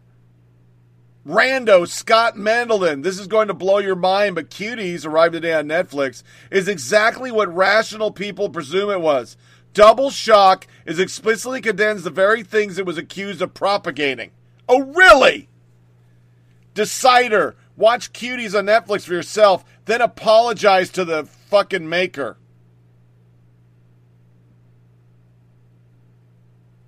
Responses. Pretend that you need to hypersexualize 11 year old girls in order to make a point that hypersexualization of young girls is a problem. More than anything, what these movies and things like children doing drag have the power to do is normalize something vile. We must stop that. A society that does not have moral clarity and courage to do so doesn't deserve to exist, and they're right on. A CNN person. Incidentally, I'm a critic who highly recommends Netflix Cuties. It's a wonderful, poignant, challenging, and nuanced coming of age film, smartly crafted by a wonderful director. The controversy surrounding it seems to be propagated, fueled by QAnon and anti Semites. And also feel like you couldn't have picked a better film to frame such a controversy around. I'm frankly delighted by a bunch of bigots settling with pitchforks to flame the pedophile movie and discovering this lovely, subtle story about girls battling front gender roles. Cuties, Amy is shown pulling down her underwear to photograph to take a photo of her genitals to post online, and as another, she tries to seduce a man who's a family member to get out of trouble for stealing a cell phone. What the fuck is wonderful about this, you sicko? A black lady. She then Another, I'm sorry, another one, Alyssa Rosenberg. The freak out about cuties bothers me more than almost anything I've seen in a decade. Megan McArdle. A great piece by colleague Alyssa Rosenberg. Yes, she's from fucking WAPO. Pointing out that maybe before you critique cuties, you should, I don't know, watch it.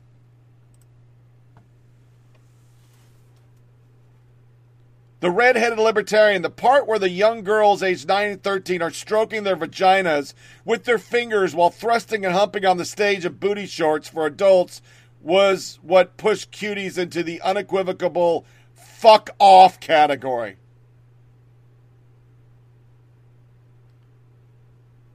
The video you heard to start this section was Netflix on CNN, not one question. The punchline's coming, folks. Breaking after days of silence following outrage, Cuties, Netflix defends Cuties, calling it a society, social commentary against the sexualization of young girls. Oh, really? We're still going with that. So releasing a film that sexualizes children is somehow fighting against sexualizing, sexualizing children. Lisa Rose. For those claiming the filmmaker did nothing illegal, the law and case law is crystal clear here. The filmmakers of Netflix have violated Title 18, Section 2256. The Fifth Court created the DOST test, a six factor test to determine if images are child pornography. One, whether the focal point of the visual depiction is a child's genitals. Two, whether the setting of the depiction is sexually suggestive. Three, whether the child is depicted in an unnatural pose or inappropriate attire. Four, whether the child is fully or partially nude. Five, whether the visual depiction suggests sexual coyness or willingness to engage in sex. Six, whether the depiction is designed to elicit a sexual response to the viewer. All of it is just the trailer I saw. Article on uh, Newsbusters. Netflix Cuties is much worse than you think, and I'm not even reading this stuff. I'm not reading it. It's fucking horrible. It's all fucking horrible. And the left defends it all. The media defends it. You know why? Because of what we covered last time. Gay people have sex with fucking little kids. Gay men do. We have our little chickens. That was all over the media. They just ignored it. Men tucking their dicks in front of an eight year old boy. They have been sexualizing little kids forever. They believe it's okay to go online and talk sexually to kids. We covered it. Connect the dots. Anything that is anti Republican, the media and the left will roll with because that's what they fucking do. And that's why I put it in the A block. I covered it as, well, this is horrible. And then the media hook, line, and sinker defended it. So, as we go into narrative, I'm going to play that Greg Gutfeld segment, which was really good. And then we'll come into Jake Tapper, who, by the way, urged Republican Sean Parnell not to run against a Dem he liked. Best of luck in your race. For the record, I wasn't trying to talk you out of running. I was trying to talk you to running in a safer R district. LLL. Because he's a liberal. It's no Oscar, but Donald Trump was just nominated for the Nobel Peace Prize twice. In other news, Donald Trump will not win the Nobel Peace Prize twice. Why? Well, he's a big orange meanie who eats puppy brains smothered in ketchup. And unlike previous winners, he's actually done stuff. Let's review. He brokered a Middle East peace plan, proving once again that if he's racist, he's really bad at it. As, as white leftists burn minority businesses to the ground, Trump and his Jewish son in law brought Israel and the United Arab Emirates together. He also got Kosovo and Serbia to the table, but that wasn't news because there was no anonymous source reporting that Trump called the Kosovo stenographer a fat cow. He didn't, by the way. Then there's North Korea. Yeah, they're still nuts. But what would you rather have? A nut who thinks you're out to get him, or a nut who realizes you don't really care?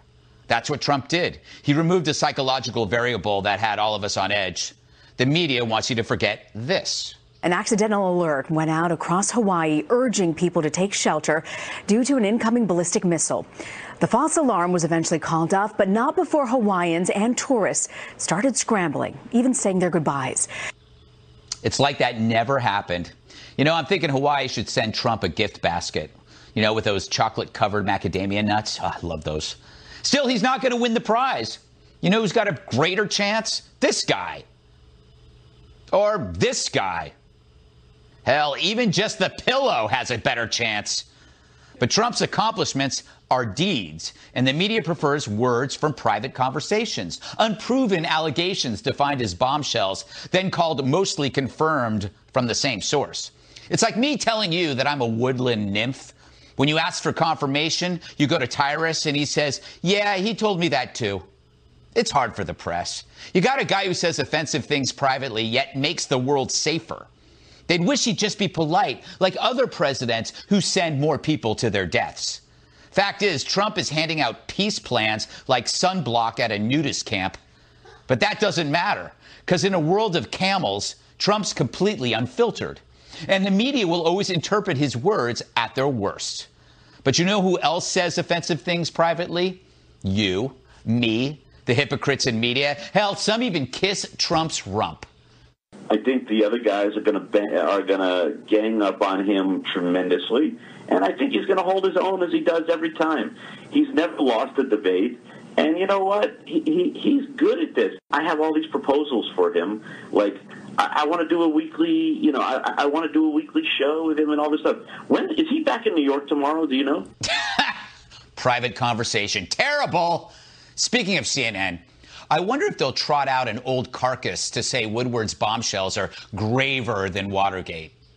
We listen to him cover up this grave national emergency. This is one of the great presidential felonies of all time, maybe the greatest presidential felony. And we have the smoking gun tape of the president committing the felony. The facts here are even graver than in Watergate.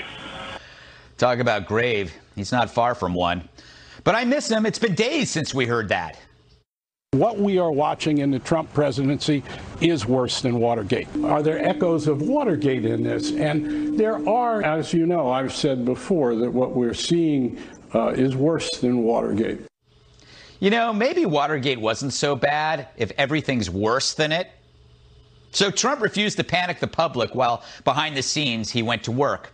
How is this a bombshell or a smoking gun when we already heard about it publicly? Is there any fairness to the criticism that you may have lulled Americans into a false sense of security when you were saying things like it's going to go away? I'm a positive person. This is really easy to be negative about. But I want to give people hope too. You know, I'm a cheerleader for the country. We're going through the worst thing that the country's probably ever seen. Wow, that's some cover up. How's that a smoking gun? But I do wonder how Bob Woodward gets these gigs. Agreeing to be interviewed by Woodward is like accepting an invitation for dinner from Jeffrey Dahmer. It's pot luck, but you're in the pot. But the media wants Trump to tell us we're all going to die, because that's their MO. Here's an analogy a good doctor sees something on an x ray, isn't sure what it is. What's he do? He tells you they're going to do another test. It might be nothing, so don't panic. Why does he say that? Because unnecessary panic is cruelty. You don't do that. The media does.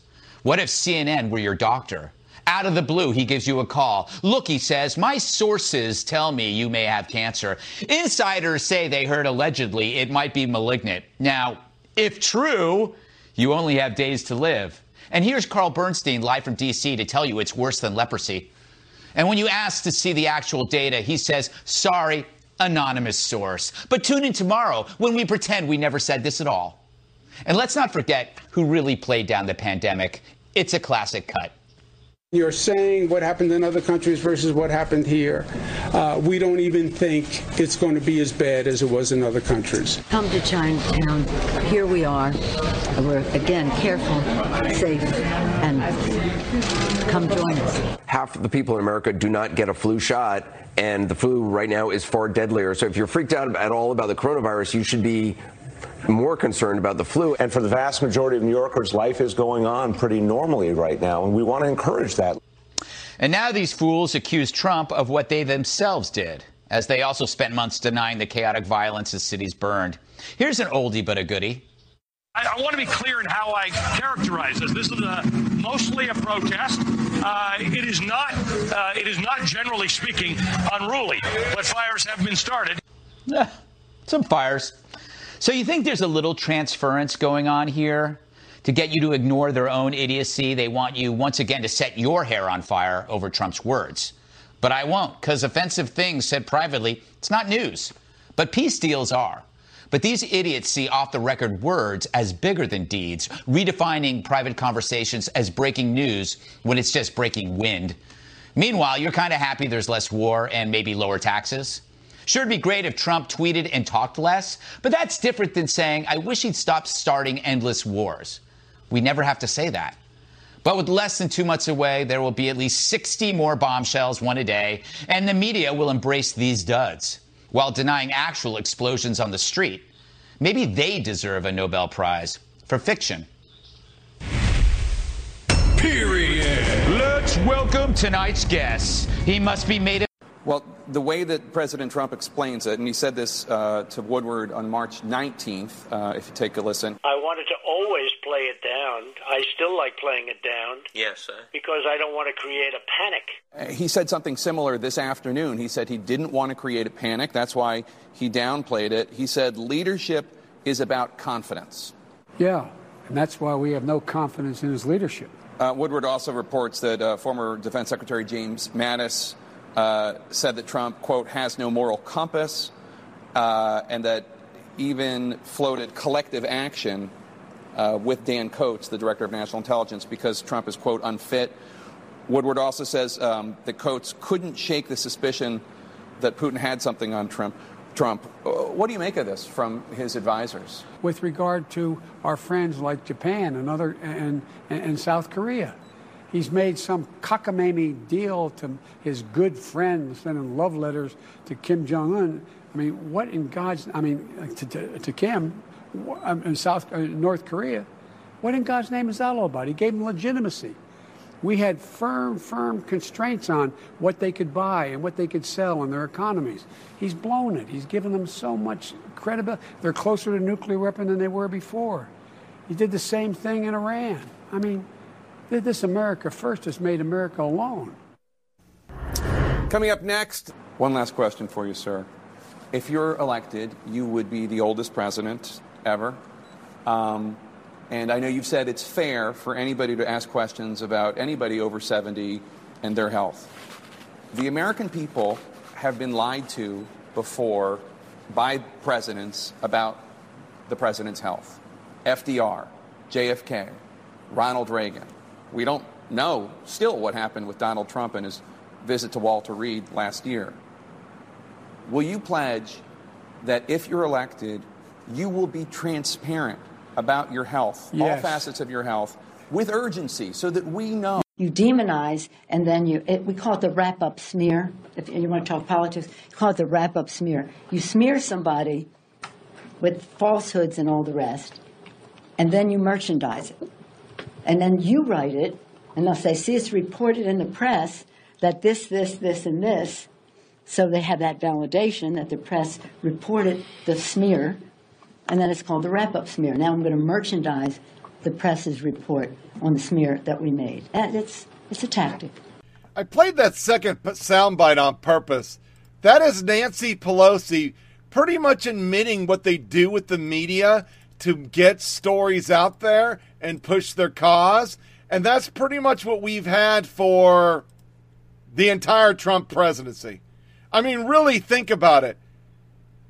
Just get a story. It doesn't have to be true. You just put the story out there and the media runs with it after, you know, the Dems plan it. And we roll around with this bullshit. And then Tapper literally leading him. Just leading him. Because the man can't answer questions. My wife could, we could do a whole show just my wife take the fuck over. A soundbite she finds of this dickhead literally not making any sense. I mean, just no sense at all. But we can't expect anything else from CNN. CNN is the Biden network. There is actual proof, because remember, every time we do this um,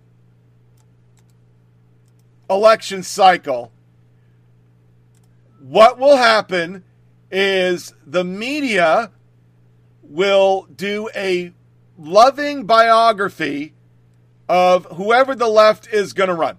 All right, it, it's happened every time. We had the Hillary Hell, we had Hillary in twenty fucking uh, 2013. They were wanting to run shit for Hillary, and they did a Biden one.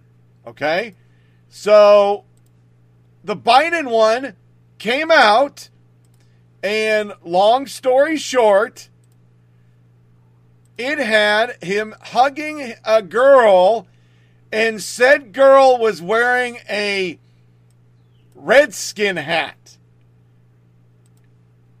And they edited out the Redskin. People caught it because they'd seen this regurged fucking Biden as the man of the people. He's been in Washington forever. He is the greatest legislator we ever had, even though you can't name anything he's done. Blah, blah, blah, blah, blah. And they didn't want him to get caught up in their film with the Redskin hat back when we weren't stupid and didn't have a problem with the Redskins. No! So they edited it out. Really think about that. Do you think they'd edited out anything for Trump? Does anybody believe that? Anybody? No. Fuck to the no, they wouldn't. So, like Gutfeld said, we're going to have stupid all the way to the end of the presidency because they really don't know what's going to help them or not. Drew Holden put again put some really great stuff about social distancing because it's a couple stories this week are about social distancing and thread the level of concern the media had for social distancing during the RNC at the White House versus the protest.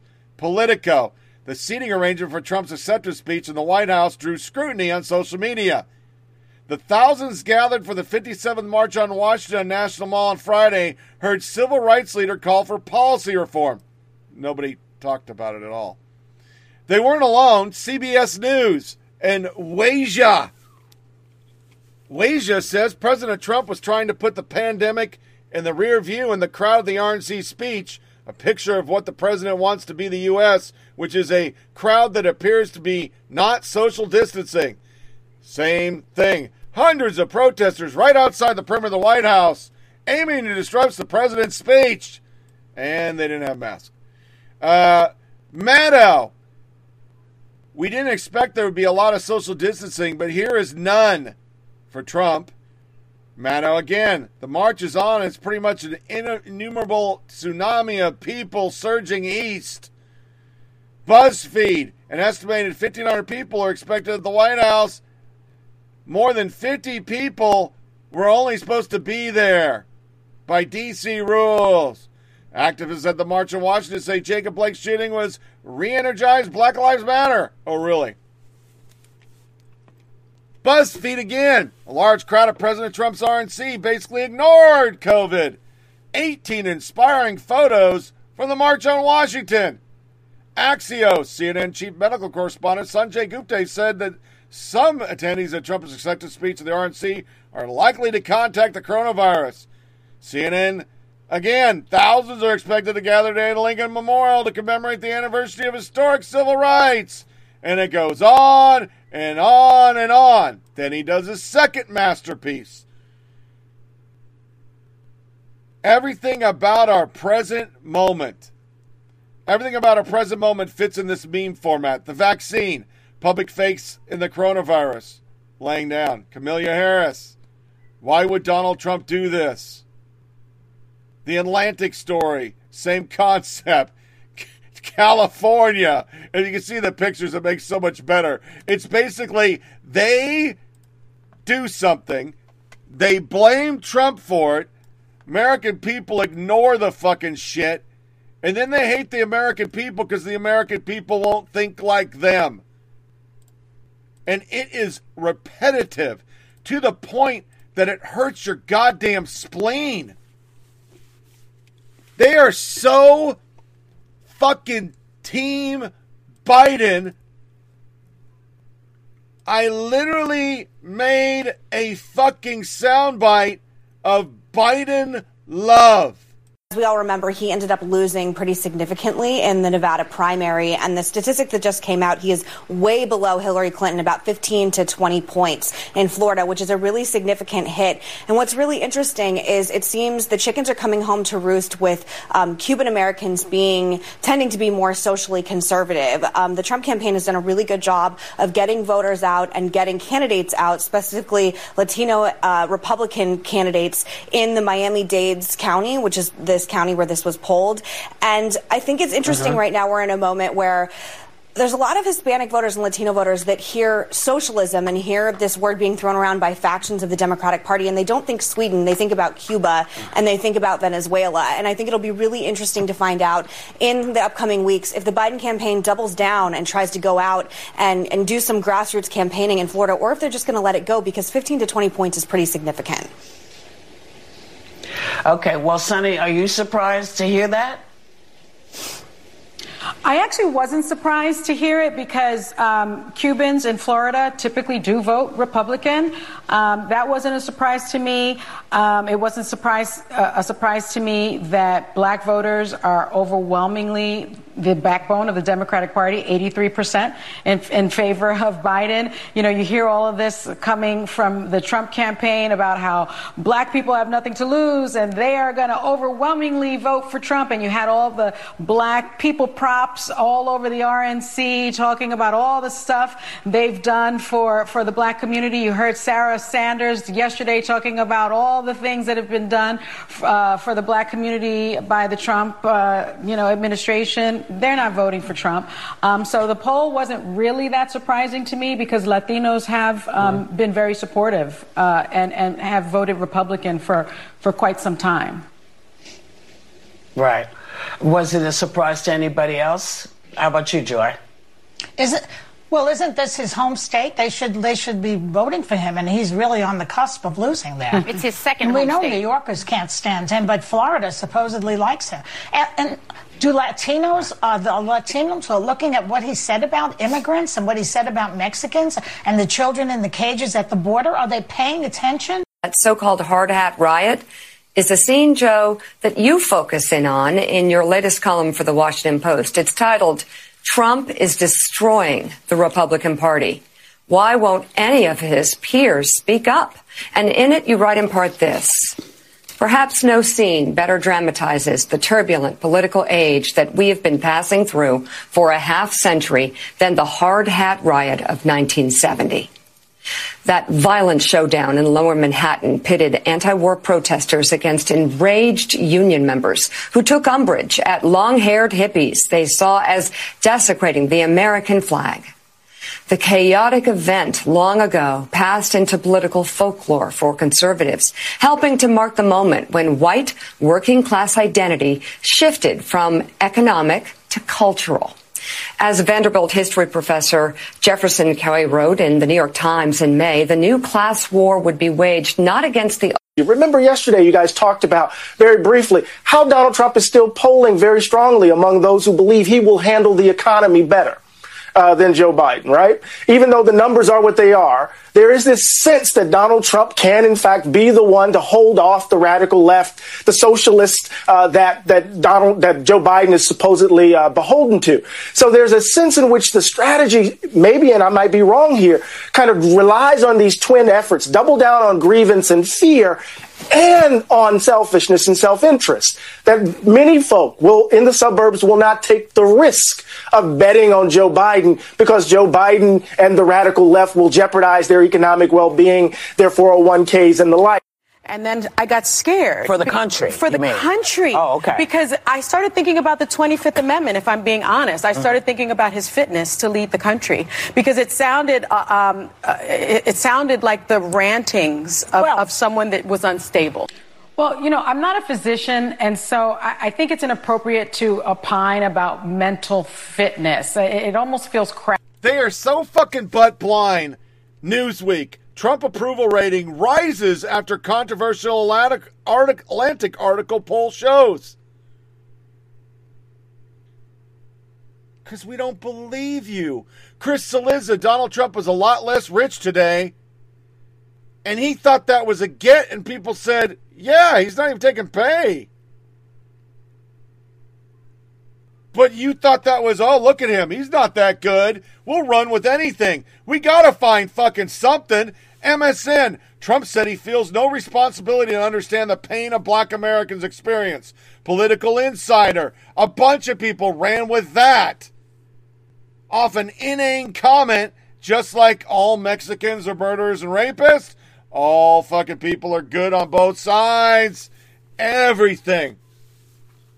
RNC research. Joe Biden gets confused again reading a teleprompter. You know why the media is in overdrive? What the fuck is this man saying? And what makes his wild claims and hopes, he now hopes we don't notice what he said or won't remember. And when he does follow through or doesn't do, when follow through, the exact opposite.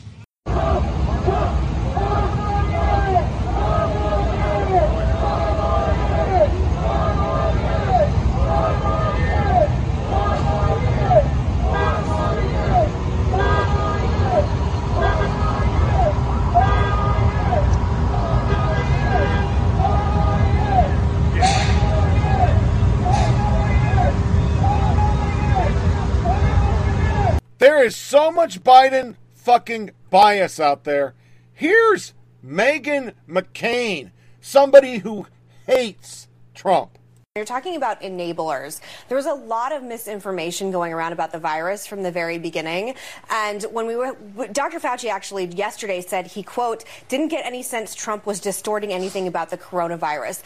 As a, as a conservative, I am always questioning big government. I'm always questioning our leaders. I think for the most part, everyone who works in D.C. is an idiot.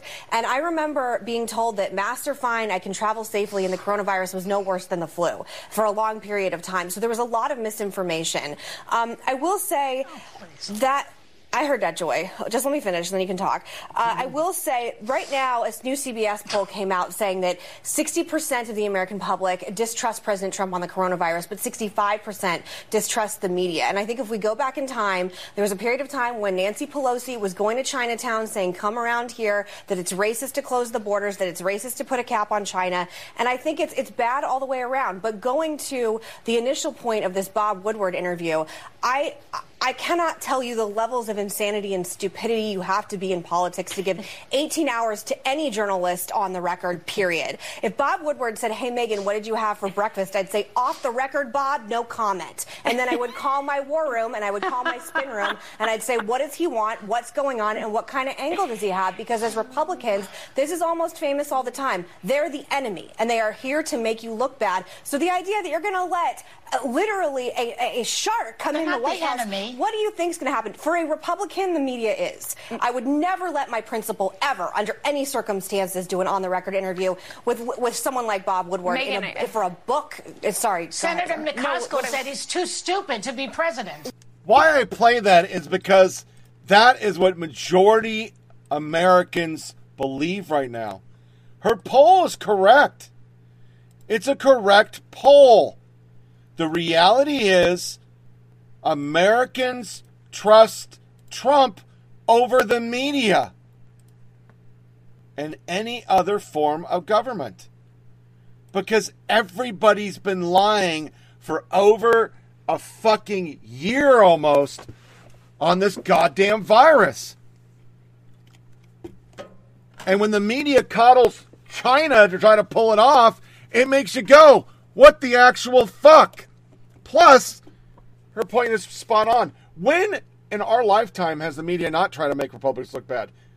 The simple fact that you won't ask Biden any questions says all I need to know. The simple fact that you're in this kind of spin mode at the end of election tells me you know you don't have all the black votes, you don't have all the Latino votes you need to win a city, thus win a state, and you don't have the kids because Biden once again doesn't incite children to go vote. You're trying to replicate Don Lemon with his little quote to start our show that Obama fervor.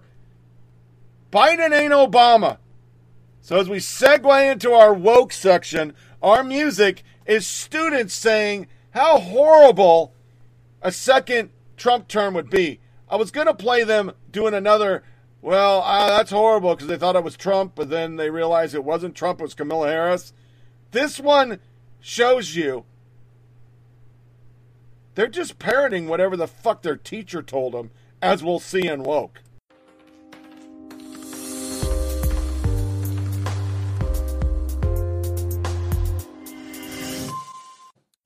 This is Addison Smith with Campus Reform. We're at Virginia Tech today asking students what they think four more years of Trump is going to look like. But what happens if the Joe Biden and Kamala Harris ticket prevails? How do they think Trump's going to react? Let's see what they have to say. So, 2020 election coming up in November. What do you think is going to happen if Trump gets reelected? What do you think four more years of Trump would look like? Honestly, uh, if he gets reelected, I think things are going to get worse. I think he, I think Biden's got to win this one.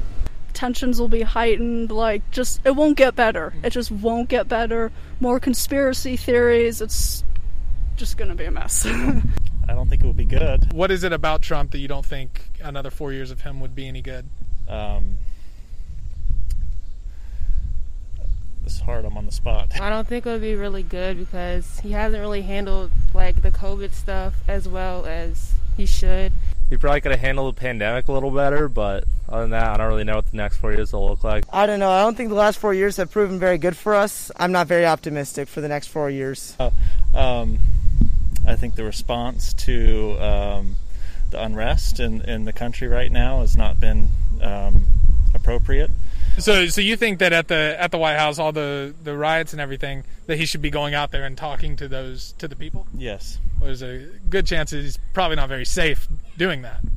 I think I think at this time um, it's his duty. It- I mean, they've set up they've set up guillotines outside the White House with a fake Trump head. I, I don't I don't think I'd I'd want to go out there. Yeah, but it's he as the leader of this country. It's his. At least he needs to address these people. If Trump does win, I think uh, we're going to be in a very bad place. With him, it's not going to get as better as we think it should. I don't think it can get much worse. It probably, I feel like if he has four more years, he can probably fix some things. What do you think will happen if Biden does get reelected? How do you think Trump is going to react to to losing reelection? I think there's going to be a lot of comments about fake news, about um, infiltrations of panels that shouldn't have happened, um, possibly coercion with other foreign governments. If Biden does get elected, I think uh, President Trump's definitely going to make a huge fiasco out of it. Twitter rampage. He's definitely going to push out like false information and whatnot. Just, yeah. There's probably going to be some last ditch efforts to try to stay in office, but um, I think it's all going to stay futile. I wouldn't be surprised if he like tries to scheme because you know that's just kind of how he is. I don't think he'll actually like really care that much. I definitely think he'll try and defy it just because that's his personality. So I don't think he'll be super thrilled. He probably will go on a Twitter rampage since that seems like something he tends to do. You, you don't think he'll he'll handle it professionally? Oh, absolutely not. I think it's going to be kind of chaotic because right now it's kind of chaotic and he's not really handling it the way he should be. How should he be handling it? Do you think? I feel like he should like show that he like cares more by like uh, trying to like abide by the citizens and what they feel, and I feel like he's more focused on look making himself look a certain way or look good rather than focusing on what's going on in the world right now. So.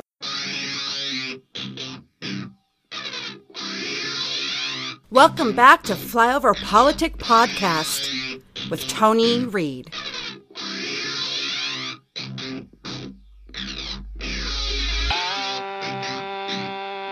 Tearing away. Pieces are falling, I can't seem to make them stay. Faster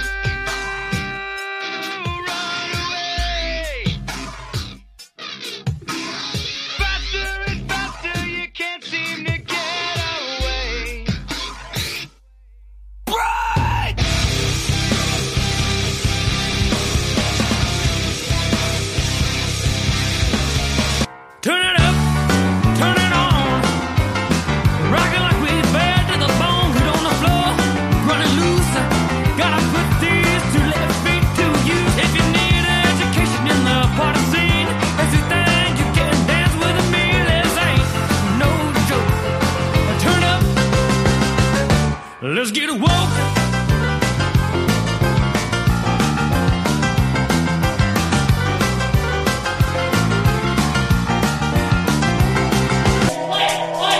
Okay.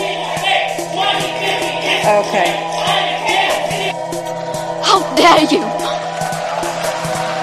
It's not all about energy. It's about raising awareness for climate change in schools and all over Charlotte. Because How here's dare the thing changes can be made. This is the first step to radical action, and we need it to happen. How dare you! We will make sure they that we put them against the wall. You're, you, you know, you're a pollutant. Too much CO2. So we have to get rid of the babies. That's a big problem. Just stopping having babies is not enough. We need to eat the babies. How dare you! Mother Earth is angry. The heat dome over the entire west coast of the United States when you have temperatures, record breaking temperatures, record droughts, then you've got something else at play. And that's exactly what the scientists have been predicting for half a century. It is here now. California, folks, is America fast forward. What we're experiencing right here is coming to community all across the United States of America unless we get our act together on climate change. unless we disabuse ourselves of all the BS that's being spewed by a very small group of people that have an ideological reason to advance the cause of a 19th century framework and solution. We're not going back to the 19th century. We're not apologists to that status quo. We believe in the fresh air of progress versus the stale air, emphasis, stale air normalcy. This perfect storm. The debate is over around climate change. Just come to the state of California. Observe it with your own eyes. It's not an intellectual debate, it's not even debatable. We're in the midst of a climate emergency. Uh, we're in the midst of a climate crisis. Uh, we are experiencing weather conditions the likes of which we've never experienced in our lifetime. We're experiencing what so many people predicted decades and decades ago, but all of that now is reality.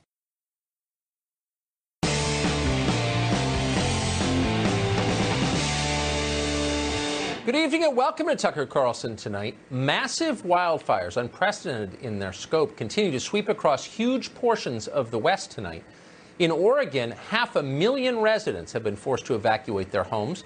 That's one of every 10 people in the entire state. Dozens are dead, including small children. But the fires still are not close to contained. Watch this report from Fox's Jeff Paul. Months of tinder dry conditions added to days of high winds and hot temperatures, creating a perfect firestorm across the West. California is one of the hardest hit, with a record breaking 3 million acres burned and nearly 4,000 homes and buildings lost so far. A 12 year old boy and his grandmother are among the latest deaths. The flames are spreading so fast, it really doesn't give people much time to get out. The fire's also taking a toll in Washington state, where more than 100 homes are gone. And a one year old boy died as his family tried to flee the flames. And in Oregon, more than 35 fires are burning, with at least five small towns destroyed. Resources across the West are stretched thin. It is awful, and it continues as we speak right now. Walls of flame consuming everything in their path homes, thousands and thousands, untold numbers of animals, and of course, as we said, human beings too. It is tragedy on a massive scale. When something this terrible happens, decent people pause. They put their own interests aside for a moment. They consider how they can help. We've seen that kind of selflessness before in this country. This is, remember, the anniversary of 9 11. But there are others for whom altruism is an unknown concept. Self interest is all they know. These people do not pause, they never do. They relentlessly press forward for any advantage under any circumstances. They see human suffering as a means to increase their personal power. These are the people who turn funerals into political rallies and feel no shame for doing it. As Americans burned to death, people like this swung into action immediately. They went on television with a partisan talking point. Climate change, they said, caused these fires. They didn't explain how exactly that happened. How did climate change do that? They didn't tell us, but they just kept saying it. In the hands of Democratic politicians, climate change is like systemic racism in the sky. You can't see it, but rest assured it's everywhere and it's deadly. And like systemic racism, it is your fault. The American middle class did it. They caused climate change. They ate too many hamburgers. They drove too many SUVs. They had too many children. A lot of them wear t shirts to work and didn't finish college, and that causes climate change too. And worst of all, some of them may vote for Donald Trump in November. And if there's anything that absolutely definitively causes climate change, and literally over 100% of scientists agree with this established fact, it is voting for Donald Trump. You might as well start a tire fire in your yard. Joe Biden has checked the science, and he agrees with this. Yesterday, the people on Biden's staff who understand the internet tweeted out an image of the wildfires along with this message, quote, Climate change is already here, and we're witnessing its devastating effects every single day. We have to get President Trump out of the White House, end quote. So once again, by voting for Donald Trump, you are causing climate change, which causes devastating fires. You, by your vote, have made hundreds of thousands of Oregonians homeless tonight. You've murdered people. Joe Biden's closest friend in the world, a prominent kite surfer on Martha's Vineyard called Barack Obama, echoed that message with his trademark restraint. Obama declared that your life depends on voting for Joe Biden. Well, hold on a minute, you might ask. Doesn't this very same Barack Obama own a $12 million spread right on the ocean in Massachusetts? At a time when sea levels are rising so fast, we're about to see killer whales in the Rockies. Well, that doesn't make sense. It doesn't seem like Barack Obama could be very concerned about climate change. And by the way, didn't Obama go to law school? When did he become a scientist? Those seem like reasonable questions. On the other hand, lawyers pretending to be scientists are now everywhere in the Democratic Party. Here, for example, is the governor of Washington State, Jay Inslee. Inslee's a proud graduate of Willamette University Law School. He's explaining he's already figured out the cause of the fires. Watch. And these are conditions that are exacerbated by the changing climate that we are suffering. And I do not believe that we should surrender these subdivisions or these houses to climate change exacerbated fires. We should fight the cause of these fires. So I mismanaged my state. Now it's on fire. You're required to give me more power. Right. You see how that works. But as a factual matter, this is a crock. There is not a single scientist on Earth who knows whether or by how much these fires may have been, quote, exacerbated by warmer temperatures caused by climate change. All we have is conjecture from a handful of scientists and many politicians, none of whom has reached a definitive conclusion. Daniel Swain, for example, he's a climate scientist at UCLA, conceded recently that it's, quote, hard to determine whether climate change played a role in sparking the fires. Okay. That's what science is. It's gradual, it's incremental, often it's tentative. We don't say things we don't know for certain. It's the opposite of politics. They have nothing in common. Meanwhile, back in the material world, investigators have determined that the massive El Dorado fire in California, which has torched nearly 14,000 acres, was caused by people setting off some kind of fireworks. And then on Wednesday, police announced that a criminal investigation is underway into the massive Alameda fire in Ashland, Oregon, the southern part of the state. The sheriff there said it's too early to say what caused the fire, but he did say human remains were found at the suspected origin of it. So nothing is being ruled out tonight, including arson. As always with these things, the more you know, the more facts, the more details you know, the more complicated it becomes. So serious people, and there are still some, are just beginning to gather evidence to figure out how this started and thinking through how to prevent it going forward. But at the same time, unfortunately, our media are giving voice to deeply unserious people, partisan people. And they're on television, drowning out nuance. Don't worry about the facts, they say, just trust us. The sky is orange over San Francisco because households making 40 grand a year made the mistake of voting Republican. Therefore, you must give us total control of the nation's economy. The Green New Deal. It's mandatory now. Watch amateur arson detective Nancy Pelosi explain. Mother Earth is angry. She's telling us, whether she's telling us with hurricanes on the Gulf Coast, fires in the West, whatever it is, that the climate crisis is real and has an impact. Mother Nature is angry? Please. When was the last time Nancy Pelosi went outside? Could she identify a single tree? No one asked her, of course. All we know is what she said. Climate change caused this. Of course it did. Because no matter what the natural disaster is hurricanes, tornadoes, acne, whatever climate change did it. In other words, you did it. And to repent for doing it, you need to give us full control of your life. Now, keep in mind the person telling you this, Nancy Pelosi, owns at least two sub zero freezers. She showed them to us on television. Each one costs $10,000. They use a lot of energy. And like Barack Obama, like Joe Biden, Nancy Pelosi constantly flies around the country privately between her multi million dollar estates. So if she cared about climate change, of course, she wouldn't be doing that. She doesn't, and neither do her supporters. Otherwise, they'd be massed outside of her estates in anger. They wouldn't be trying to destroy the hair salon that exposed her hypocrisy. But it's not about science. It's certainly not about the earth. Again, these are people who don't go outside, who know nothing about nature.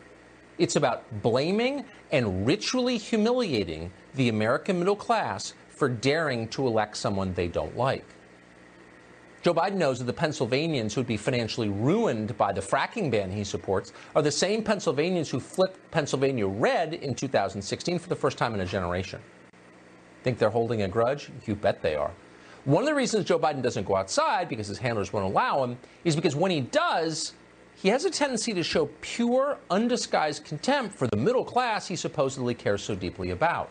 In 2019, you'll remember, he openly mocked coal miners. He suggested they just get programming jobs once they're all fired. Watch. I come from a family where, in an area where it's coal mining in Scranton. Anybody who could go down 300 to 3,000 feet in the mine, sure and hell can learn how to program as well. Learn to code!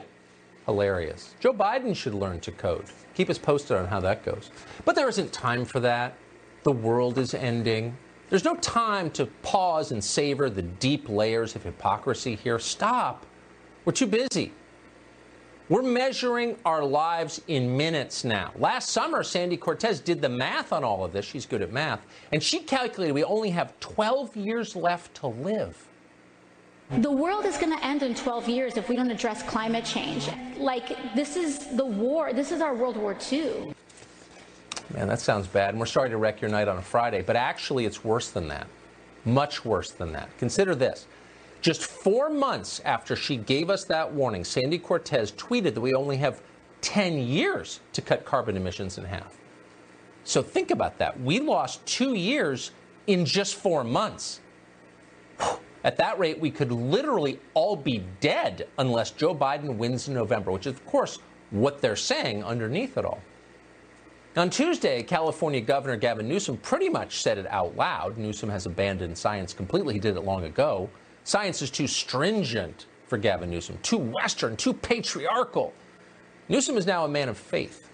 He's decided that climate change caused all of this, and that's final. He's not listening to any other arguments. Watch. I have no patience, and I say this lovingly, not as an ideologue, but as someone who prides himself on being open to argument, interested in evidence, but I quite literally have no patience for climate change deniers. Uh, it simply follows uh, completely inconsistent that point of view with the reality on the ground. Uh huh. I'm not an ideologue, but anyone who disagrees with me must be ignored and eliminated. I don't want to hear any countervailing facts or evidence, none. But I'm not an ideologue.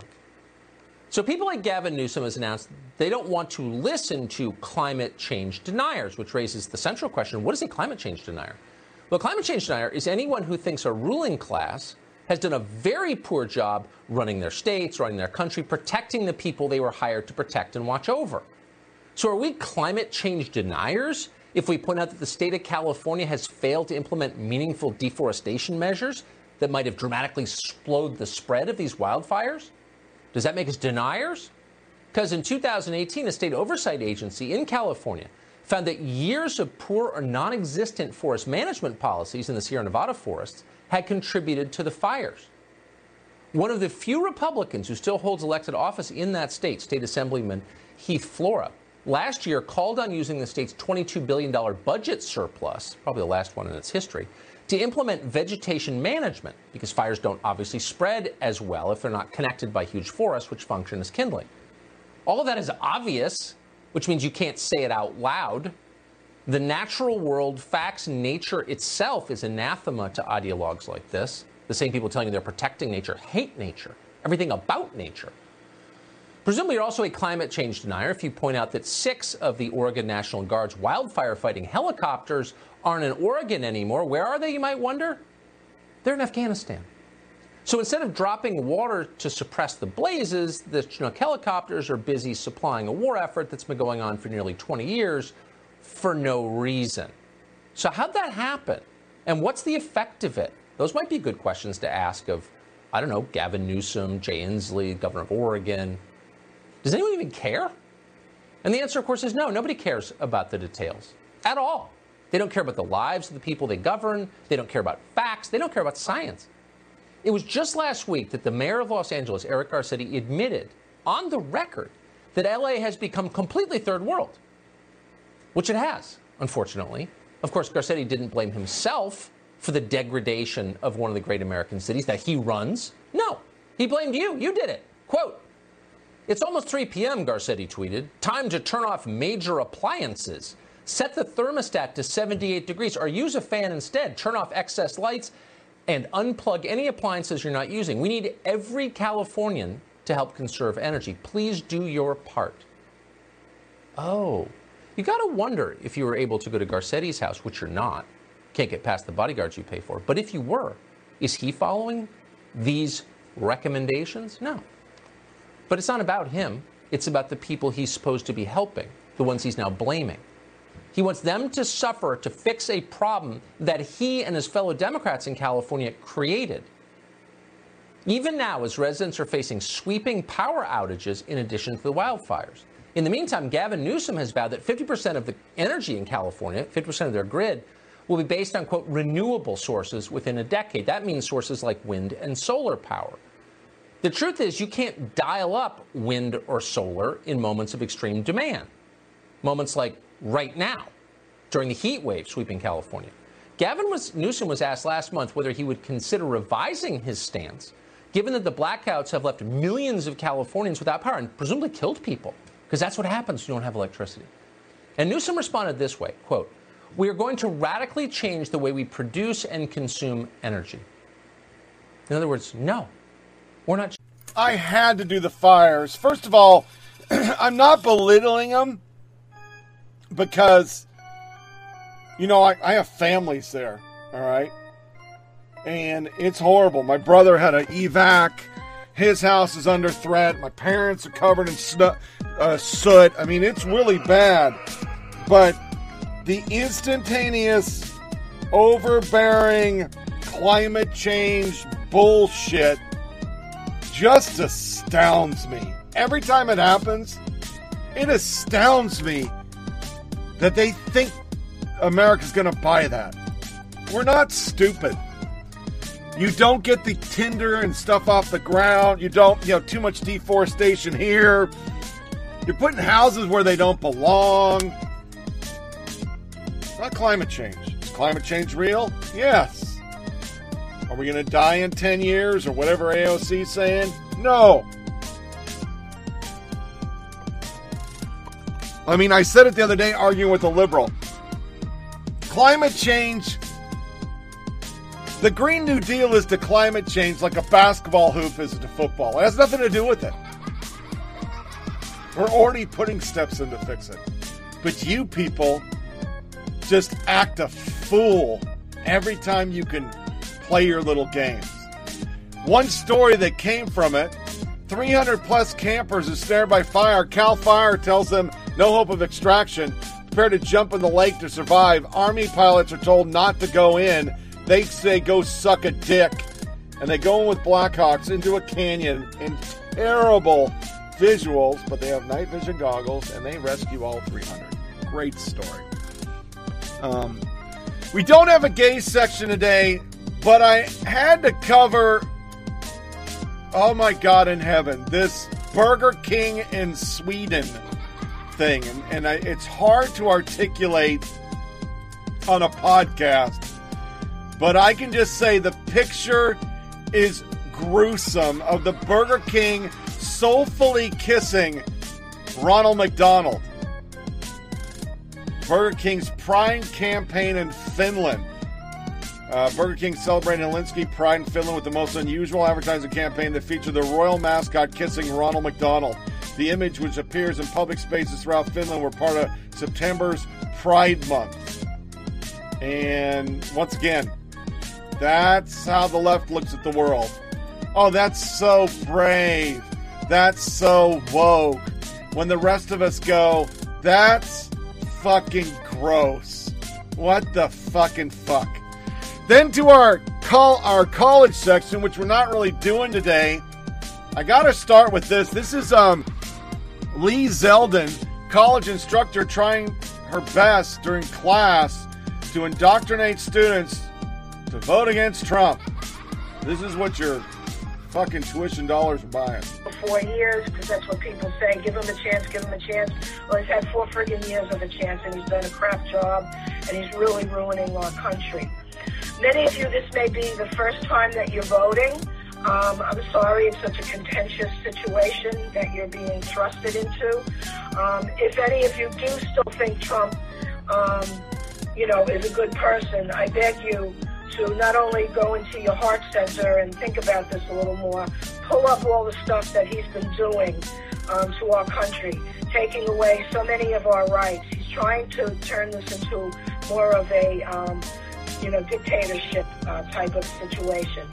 But with voting, um, if you want to register to vote, the In our COVID section, uh, well, I guess I should close that out. Why do you do that? As a teacher, you're supposed to make people. Remember, I was an instructor, I was a drill sergeant. You, you make them come to their own conclusions. When somebody comes to their own conclusion on things and you present the evidence, it becomes their decision, not yours, and they grow as a human being. That's not what liberals do. Liberals are about, I tell you what to do. If you don't do it, you're stupid. You're a loser. Tatiana McGrath sums up the left.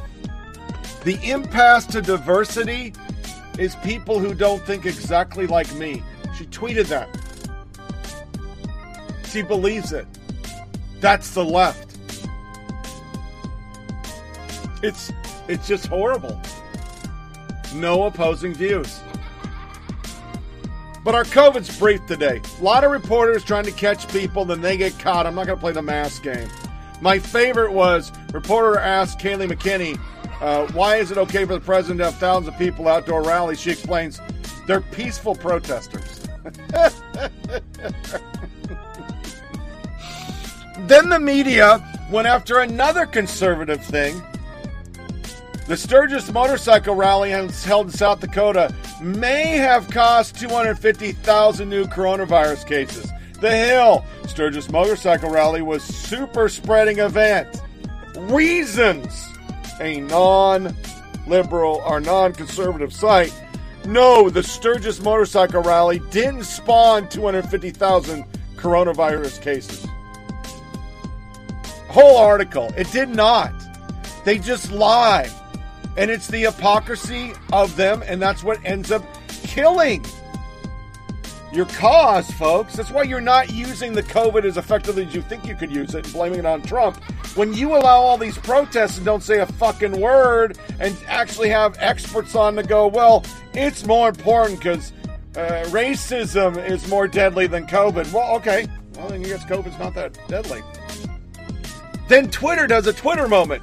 Undocumented farm workers risk COVID while working to supply your food. Really? Then we have Bill McEwen. I'm not going to play it.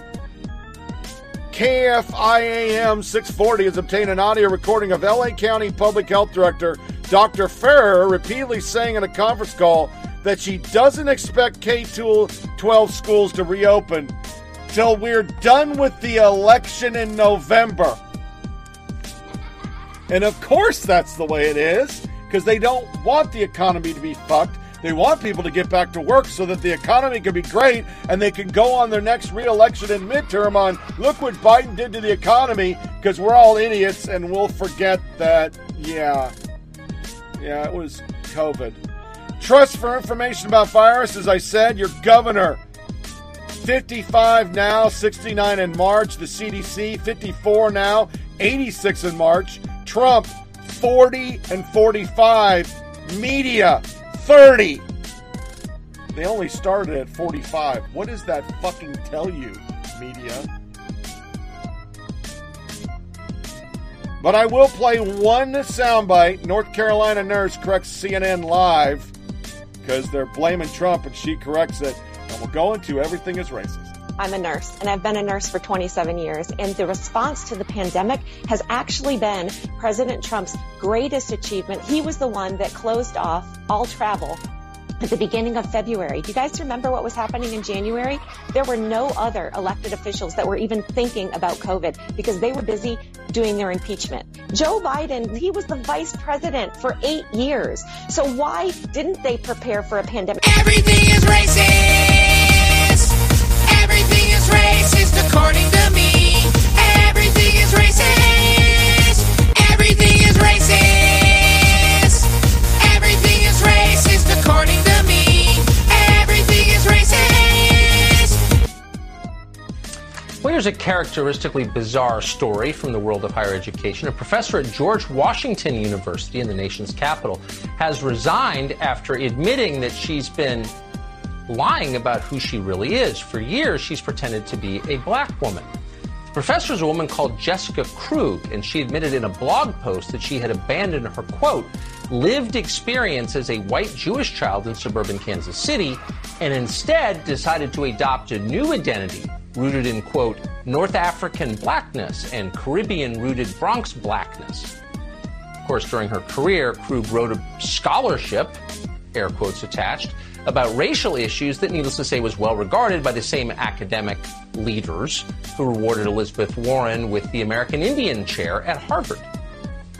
Krug pretended for years and occasionally was caught on camera pretending to be someone she's not. Watch this. I got a couple things to say, and when y'all come on and tell me my time stops, out of here. It's been seven hours. Not only did I have to listen to these cops, and not just the cops, but to be honest with y'all, city council members, you posing like you opposing them for your sound bites, for your social media, for your re-election campaigns. out of here. You've been supporting the cops in the pandemic. So that apparently is how white liberal academics think black people talk. Pretty revealing, really. Jason Whitlock is a writer with Outkick.com, and he joins us tonight. Jason Whitlock, thanks so much for coming on. What can we learn from this? It feels like there are lessons embedded in this story, and it's not the only one like it. Tucker, this really blows my mind, but where we've gone in this country is that there is a business built around racial grievance. And that business is booming at such a level that white people are like, hey, I'm going to adopt a whole new identity so I can benefit from being baby Al Sharpton, baby Jesse Jackson. And in academia, it's this is being embraced, and she's been able to pull off this scam. But it's not just her. This isn't just an anecdote. We've had it with Rachel Dolezal. We've had it with uh, the Shaun King guy on Twitter, who is white, who has pretended to be black, who has lied and, and said that, oh, my mother slept with a black man and she didn't tell anybody about it. All of these people moving into the race bait industry and business, yeah. and it must be very profitable and lucrative because everybody wants to be down with the cause. And y'all know that Jessica Krug is just keeping it real. You know, yo, but so that that's the thing. That's what struck that's what struck me so forcefully. Here's an academic with advanced degrees who when she wants to sound African American doesn't sound like Langston Hughes. She sounds like someone who's illiterate. So what does that tell you that she thinks about black people? It's so patronizing. Tucker, I keep trying to explain it over and over and over again, and people think I'm crazy. The branding has been so strong that if you put on this label of being a liberal, there's virtually nothing you can do negative against black people that will be seen as negative. White liberals, I'm sorry, they're the actual bigots. Yeah. And I know that that's going to blow a lot of people's minds, but liberalism to me is now the new KKK hood. Bigots used to hide under hoods. Now they hide under the label of being a liberal and a progressive. And that allows you to be as bigoted as you want to be. If you want to call yourself an anti fascist and support Black Lives Matter as a white person, that means you can go out into the. That is some good shit. I watched that actually on the Tucker show when it happened, but it hit the conservative rounds, and Jason Whitlock is 100% right. CW channel, BLM, bad white cops cover up killing unarmed black man. Then, world's a racist, fucked up place. Hulu get woke with new BLM comedy series. See how they're trying to normalize a group that's a Marxist piece of shit? Washington Post, Facebook engineer quits, claims racism, disinformation. Ashok Chandwaney left the company on Tuesday morning claiming a letter I can no longer stomach contributing to an organization that is profiting off hate in the U.S. globally, reported Washington Post. Chandwaney, who identifies as non binary, is the only latest Facebook employee to express concerns over the platform policies regarding racism, disinformation, and incitement of violence, according to the Post. Chandwaney reported left because the company leadership was focused on profits over promoting social good. Then we have Ben Shapiro. This was the tweet of the week, but I threw it in here. Laugh my ass off. Resist capitalism from the overpriced yoga pants for suburban white ladies. Lululemon is holding a workshop to decolonize gender and resist capitalism. A yoga pant. A workshop to unveil historical erasure and resist capitalism while we sell our pants. Yeah. Professor pretending to be black for years resigned amid backlash. It's another Rachel Dolezal. Not going to cover it. You probably saw it, but I just love that when it happens because it once again proved her, Warren, all these people. What white privilege do you speak of? I mean, for jobs, it's better to be a person of color or gay nowadays. So I'm still asking, what white privilege are you talking about? And then I play a video like this. Now, don't push me. You see what you doing? I need to get She to put my her hands in me. Ma'am, I need to get to She want me to go to jail. Y'all see how she antagonizing me? Valerie. Y'all see how the lady doing me? Look, look, and then she coming. You Look, need to go to the- all I'm trying to do is use the bathroom. bathroom. Then What? the What? The lady, the lady is getting aggressive with me. You're not listening. I, I'm not a child. I'm grown. I'm trying to use the bathroom. The lady is coming. I need to I get the bathroom. Now she needs for you to get to her door. Can I get to my bathroom? No. What do I gotta listen to? No, I was blocking you. What I gotta listen to? Are you my boss? You are white privilege. You're not my boss. Sit down. Sit down. Oh, thank you. You're not my boss. I need to And you're not my boss. You're white privilege. Sit down. Oh, yes. You don't have privilege over me. Oh, I don't. Thank you. You have privilege. No, but all of a sudden you gotta go back here. You wait for me to get to my bathroom and have respect for me like you've been having. Call them now. Call them. I need Call to get them. to my door. Good. And I need to get to my bathroom. So you rate and respect people. You have white privilege and it's not here. It's over with. It's 2020. Yes, it is. Wake up. You got a mask on. Yes, I do. So you're under the government supposed to have too. one, too. You're confined. And you don't have white privilege anymore. I'm a queen. California. She was from a black queen. Okay, well, I need You don't talk because you so privileged that you got to get in somebody else and tell them you're not listening. I don't have to listen to you. Then go to the bathroom. You don't. You don't run me. You go to the bathroom. You shut up and stay in your lane. You have nothing to do with this little girl. I'm not talking to you. Listen to your mama. She should have told. I know you don't care. You so grown. Ma'am, I need to get to my. Okay, thank you. And I need to get to the bathroom. Like I said, y'all don't run people. You don't run America. You run yourself. So get off your little mentality that you better than somebody because you're not. Thank you. Yeah, huh? That's what I say. See this little shit right here? This whole little mentality. But you need to understand, you don't run America no Need more. everyone sweetheart. seated at this It's over. time. That shit over. Take with. your Call the police. You now. don't run me.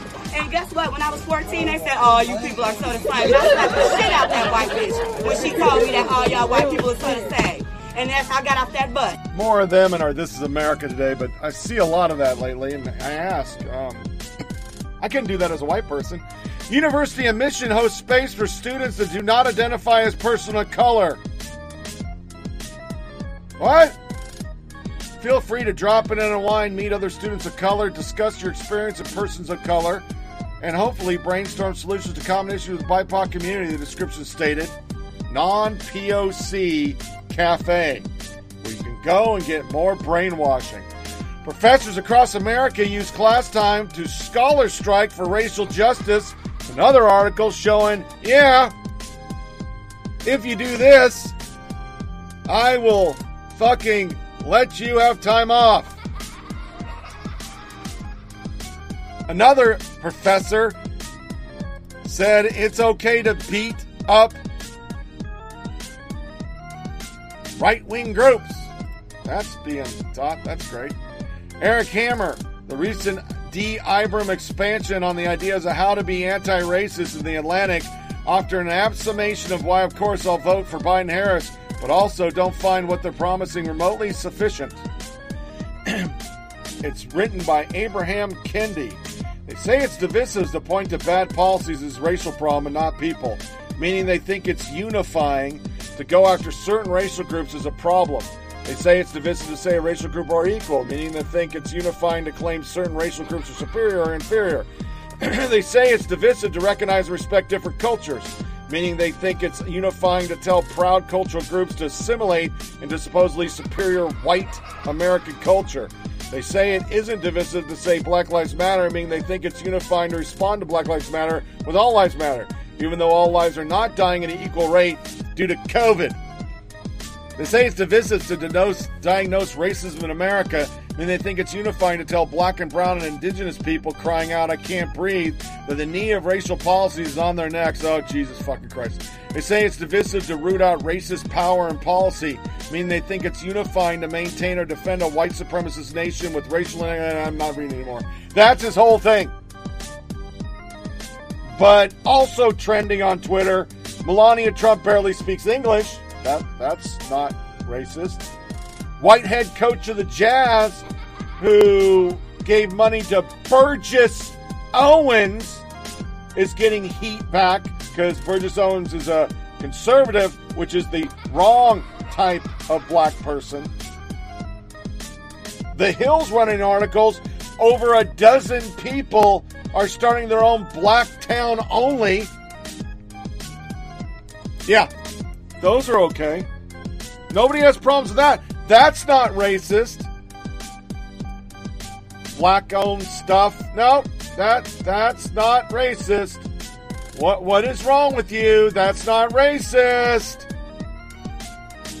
Yet almost every fucking black officer and chief in the country is having to retire or quit due to BLM attacks. Here's the latest Detroit chief saying how fucked up everything is. Nationwide civil unrest over social justice leading to the resignation of a growing number of major cities' police chiefs.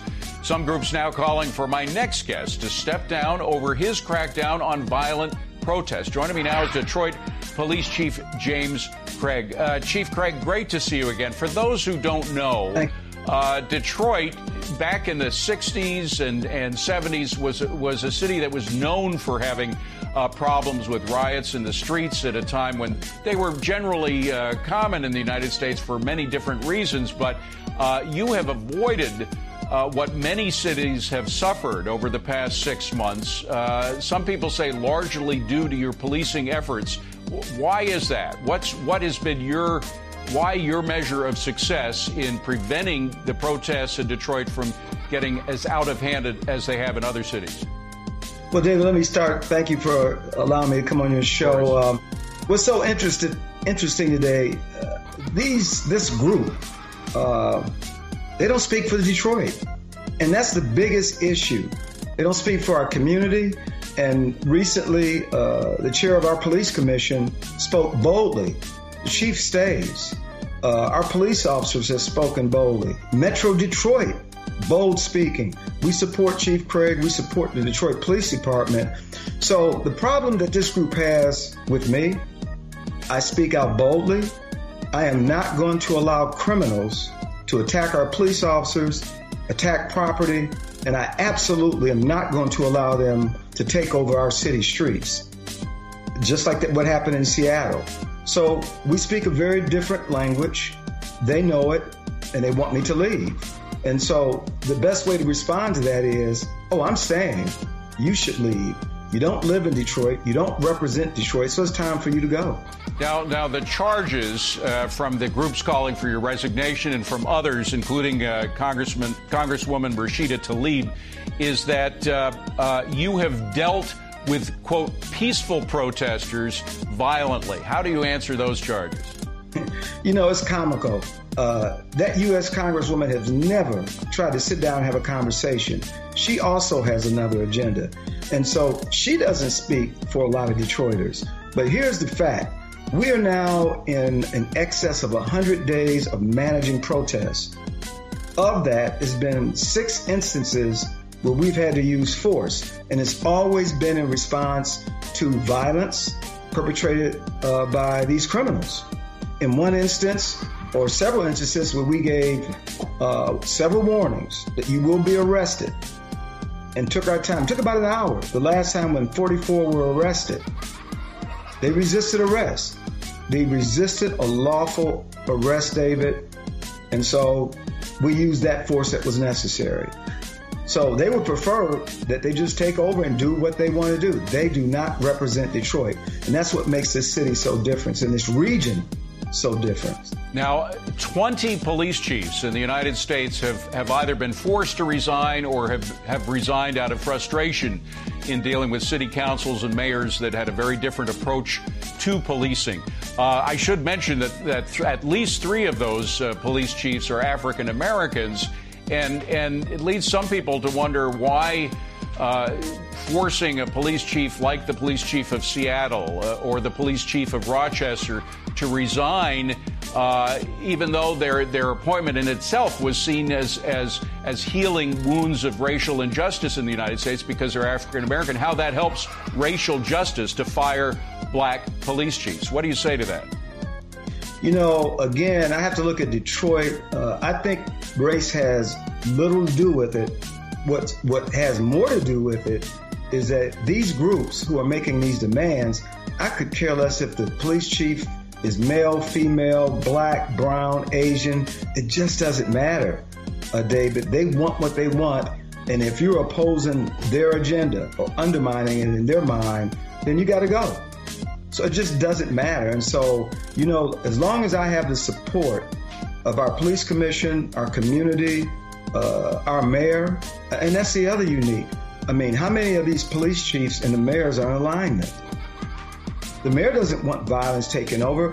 What impact, you know, one of your earlier shows, they talk about, you know, allowing criminals to come in. What's happening in New York right now? Mm. Businesses want to leave.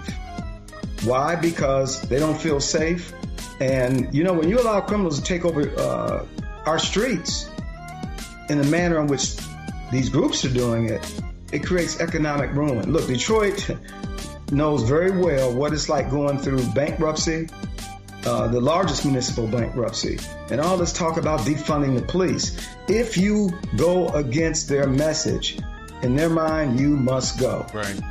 You know, uh, we only have about 45 seconds left, but you look at what happened in Rochester and Pittsburgh last weekend, where businesses that had just managed to find a way to make ends meet, with uh, particularly restaurants with outdoor dining, were attacked by BLM protesters. Uh, the, the, the, the people who were there, the patrons of those restaurants, were forced out the the tables and, and glassware was broken, etc. I mean, it's just tragic that businesses, most of whom are mom and pop businesses, are struggling to survive and then they are attacked has nothing to do with racial justice. It just has to do with attacking, seems, uh, business in America. Senseless. So when you think about that U.S. Congresswoman, Rashida Tlaib, uh, she would have you say, these are peaceful protesters just support their right to free speech. We do support right to free speech, which is evident by the number of days that these protests have been violence free. But we're not going to let you terrorize our community, period. Police Chief James Craig from Detroit, who does have the support of his mayor, uh, and we're glad you have that support, Chief. Always a pleasure to see you. Thank you for coming on again. Appreciate it. Thank you. Look forward to it. Bye. That's not racist, though. Okay. Abortionist who bragged about babies can't scream when I cut their vocal cords lost her license for her extreme abortions. I love that one. Facebook allows controversial anti group, Antifa group to stay online. They're letting Rose City Antifa stay, yet they've deleted the Proud Boys from Portland. Twitter's latest update will censor discussions about election process. Concerns over voter fraud, hacking the election. Twitter says tough luck for those who want to discuss this, especially the President of the United States. Will label remove false, misleading information intended to undermine public confidence. Um, the massive number of unsolicited solicited ballots will be sent to potential voters from upcoming 2020 election in a September 3rd post on the respective platform. Twitter offered examples of what undermined confidence is dispute claims that could undermine faith in the process itself, such as unverified information about election rigging, ballot tampering, misleading claims about the results of an outcome. So basically, if you're right on the right, you can't talk about it, but everybody else can. That's fucking fantastic. That makes so much sense to me. in a really fucked up, you're a bunch of idiots way. So, we're going to close this and go into This is America. This is a lifting challenge to fucking Cuomo, and I thought it was really funny. Marc Lobliner here, TigerFitness.com, in my home gym. So there's a picture circulating of Chris Cuomo from CNN, chilling at his desk, type in one hand, with a 100 pound dumbbell overhead. If you are a part of the lifting community or know anybody who is, there's one thing we hate, and that's when you fake it, because it makes what we do look insignificant. I'm confident those are fake dumbbells, and I'm also willing to bet Chris Cuomo $1,000 that he can't sit at a desk holding a 100 pound dumbbell typing.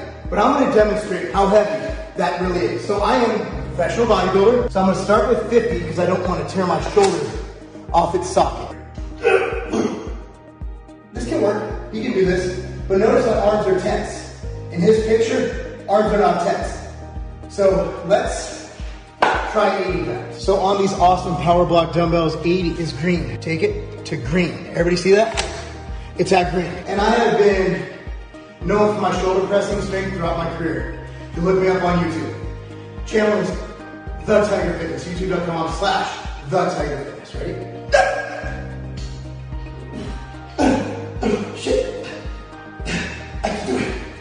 Okay. Uh, okay. We're gonna make it as close to Cuomo's weight as possible. Slightly over. 102 and a half is the blue. It's 102 and a half thousand. Though, give me the strength. left hand. he's using his left hand as well? Oh, shit, he's not. This ain't gonna work. We're gonna try and get it up. Remember, it's easier with two hands. You lean back. Nope. Nope. Check it out. You can tell something about a person's character when they lie. If you lie about that, how are you gonna be credible on the news? Your fans, the people who follow you, who don't know lifting, don't know how disrespectful this is to the lifting community and how fake this is. They think you're that strong. I challenge you, Chris Cuomo, to a lift-off. I'll come to anywhere you are, show you the big bad bodybuilder on CNN. Come up against a real man. I'm a real man. I'm 40. And I'll see you, Chris Cuomo. Either you step up to the plate, take on my challenge, or you are fake news, and that's not a game. This is America. Don't catch you slipping now. Don't catch you slipping now. Look what I'm whipping now. This is America. Don't catch you slipping now. Don't catch you slipping now. It's time for the last soundbite. Like the media say when they are pushing fake liberal agenda stories. This is America in 2019. Guns in my area. My area. I got the strap.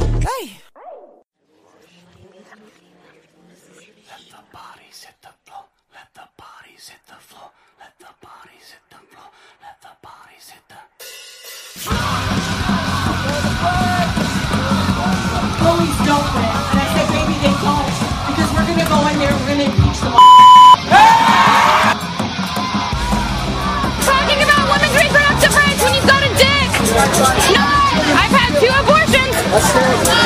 I don't give a fuck. It's my body. It's and realize the biggest terror threat in this country is white men, most of them radicalized right, to the right. All punches are not equal morally.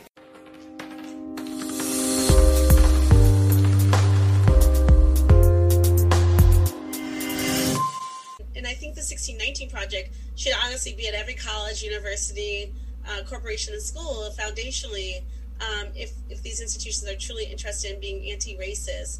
Um, if you think about that, that concept, that notion, and I know it's being hotly refuted right now, um, why do you think it's important, and, and what would what be the ways that you would imagine that universities and colleges would engage the work? Why do I think what is important? Uh, well, I guess you know. I mean, I guess I mean we all know why it's important, but I think what I'm asking, I, I you know, unpack a little bit further maybe is, you know, how do you think that colleges and universities should use this work foundationally? I know that you have partnered with many colleges, universities, high schools, um, but in what what ways do you think that this work should be sort of furthered? I think there is this um, idea out here right now that this is anti-American um, and that um, you know that this is seeking to reframe a narrative that doesn't need to be reframed. And I think you've done a beautiful job in the work of saying it does need to be framed, and here's why. And so I guess you know I'd love to hear you speak to that that concept of those who would both say I don't know if we even should respond to the critics who say it's anti-American, but if you think we should, um, how do you think colleges, universities, and schools should continue to br- embrace the work, grapple with it, and make sure that our students around the country and around the world, honestly, learn it? Yeah, so uh, for the anti-American comments, I, I, I feel like people who make those comments have clearly not read the project. Um, they actually don't appear to have even read my opening essay, which accidentally became the most patriotic thing I'd ever written. Um, the essay is not saying, you know, F this place, let's burn it down, or let's get the hell out of here. The essay is saying, actually, we were founded on these amazing and majestic ideals. We haven't lived up to them. And that black people have loved this country and fought for it, even when this country did not deserve it. And in fact, we are the most American, and we should have a right to fly that damn American flag if we want to. I don't know anyone um, in good faith can interpret that as anti American. But also, um, if this country you know, I don't think that we are an exceptional nation. I, I, think that that's ludicrous for any nation to make that claim, and, and we certainly cannot make that claim. Um, we're a nation founded on genocide and chattel slavery and classism uh, and gender discrimination. I mean, we're not. We had exceptional ideas. but We are not exceptional nation. Um, but if you believe that, then your country can certainly withstand scrutiny.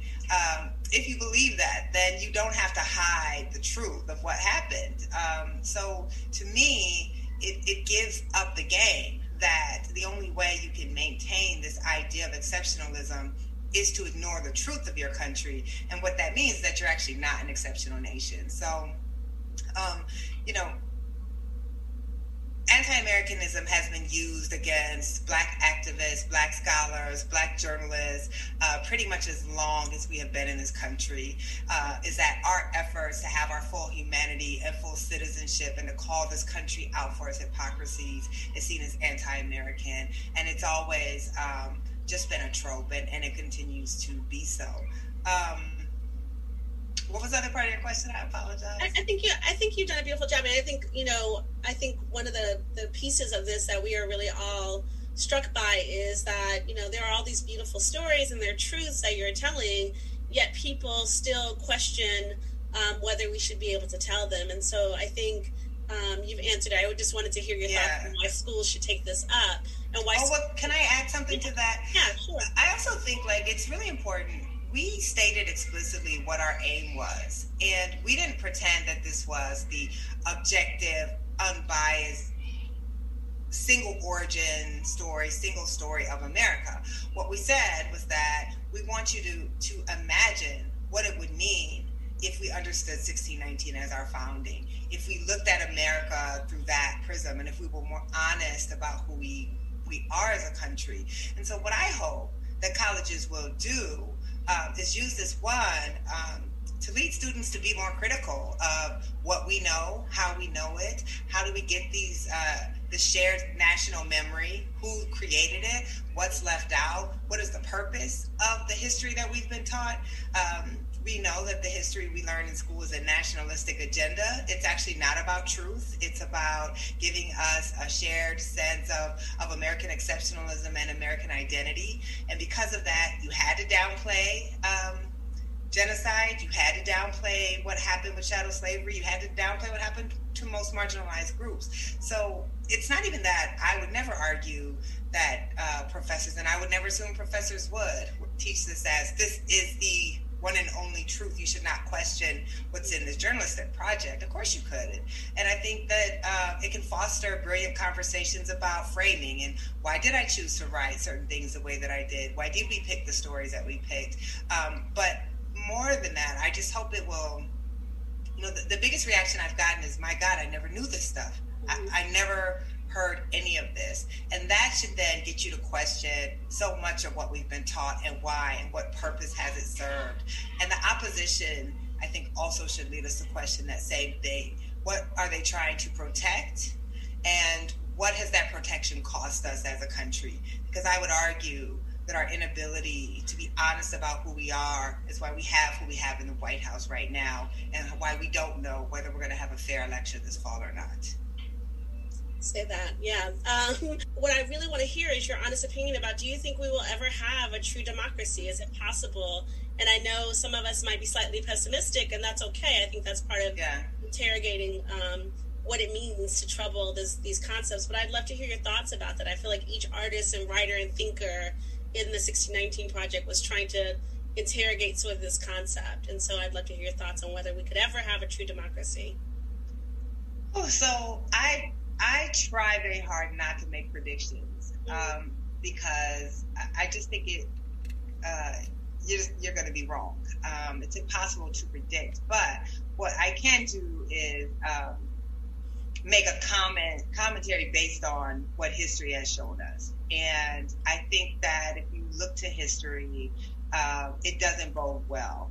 We have been a country that at our founding uh, did not believe in democracy. Uh, the majority of people who were in the 13 colonies could not vote and were not intended to vote. Um, it was our revolution, though, you know, even scholars of the period don't want to talk about this, was a revolution of the elite. And um, they, these elite white men did not uh, intend, we are a democratic republic, and they didn't intend for us to have democracy. But others of us had different things in mind. Uh, white men who didn't have property, women, uh, black Americans had other things in mind. And we have pushed this country to be a democracy because of that. Um, and one of the, I think the, the kind of, um, uh, fairy tales we tell ourselves, and I, I see it all the time, and it bothers me to no end, is that the demographic destiny of our country will turn us into a multiracial democracy. But of course, uh, that means you have to ignore the entire South, right? You have to ignore the, the, the history, which shows us that as white people start to become a numeric, uh, well, lose the numeric majority, they have always found ways to still hold on to power. That's what we saw in Georgia, right? Uh, with uh, what happened with the Stacey Abrams election. Uh, that's what we see now with the Electoral College. There haven't been, I think, since um, I read, I think in the last 30 or 40 years, there's only been one Republican who's won the office of the presidency with the majority of the vote. They've won through the Electoral College. Um, we're seeing these voter suppression laws being passed as it became clear that you could win the White House without needing a majority of the white vote. So I don't have a lot of faith. I think um, the fact that there's still a chance that uh, an open white nationalist and misogynist um, who probably will, by the time history is written, uh, have led the most corrupt administration in the history of this country, that there's still a great chance that he will win the election, speaks to uh, what a segment of white Americans will do to maintain power. Uh, so demographics are not destiny. And uh, I think there's a lot of fear about what happens if white Americans lose the majority, the numeric majority in this country. And it doesn't bode well for democracy. Um, I wish I could think of the study I just read, but it showed that white Americans are actually um, large numbers of white Americans are willing to suspend democratic principles to maintain racial power, and we're we're seeing that. Yeah, I, I would love to hear what you what your thoughts are about what's next for the 1619 project.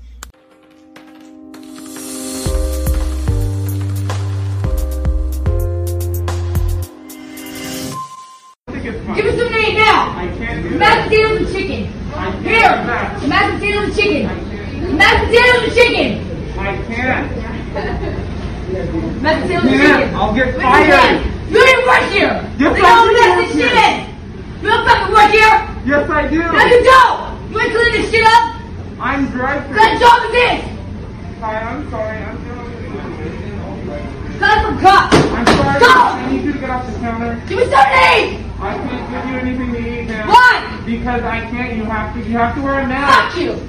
That's okay. Fuck you need to wear a mask. You get you bitch me off work. Oh. I have a mask in the car. No, that ain't gonna give me shit. Fuck you, Clint. Have a good You day. leave this shit. Look at the fucking back there. It's all fucking disgusting.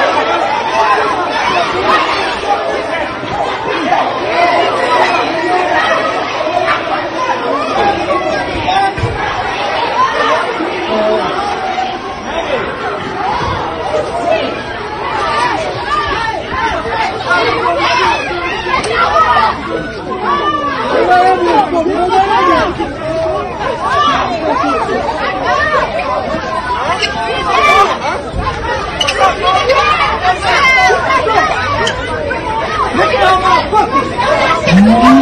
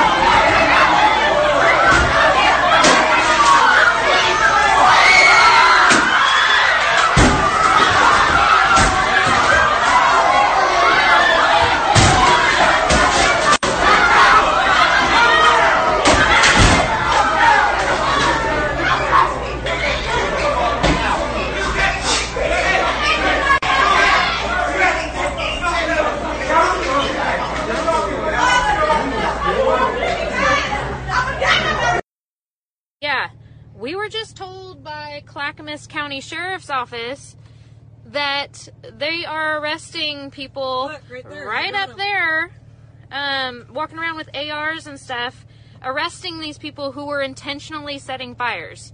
So,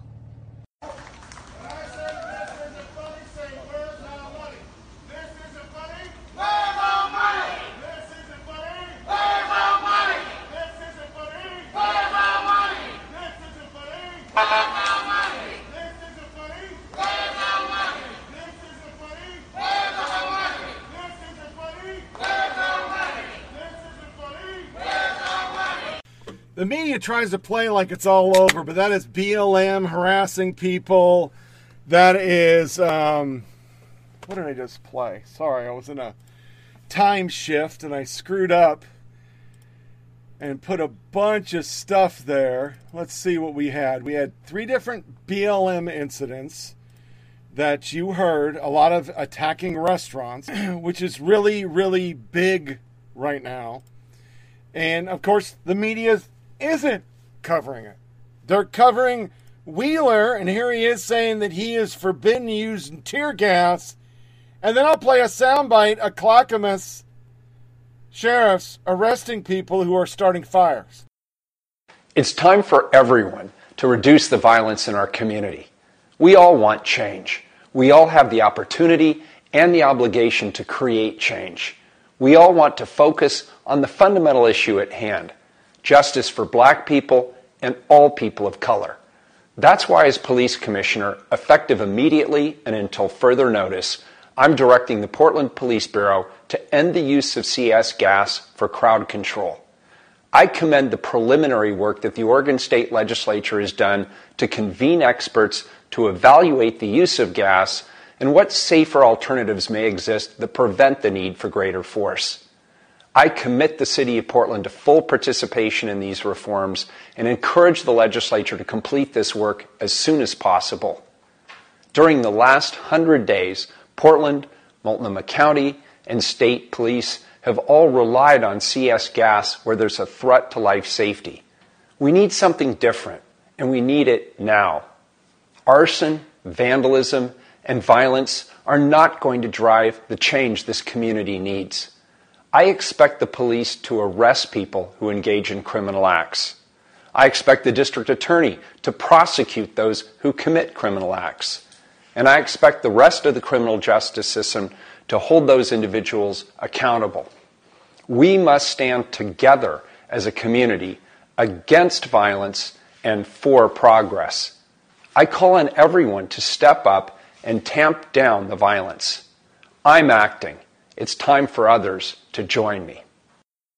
Yeah, we were just told by Clackamas County Sheriff's Office that they are arresting people right there, right I got up there, um, walking around with ARs and stuff, arresting these people who were intentionally setting fires.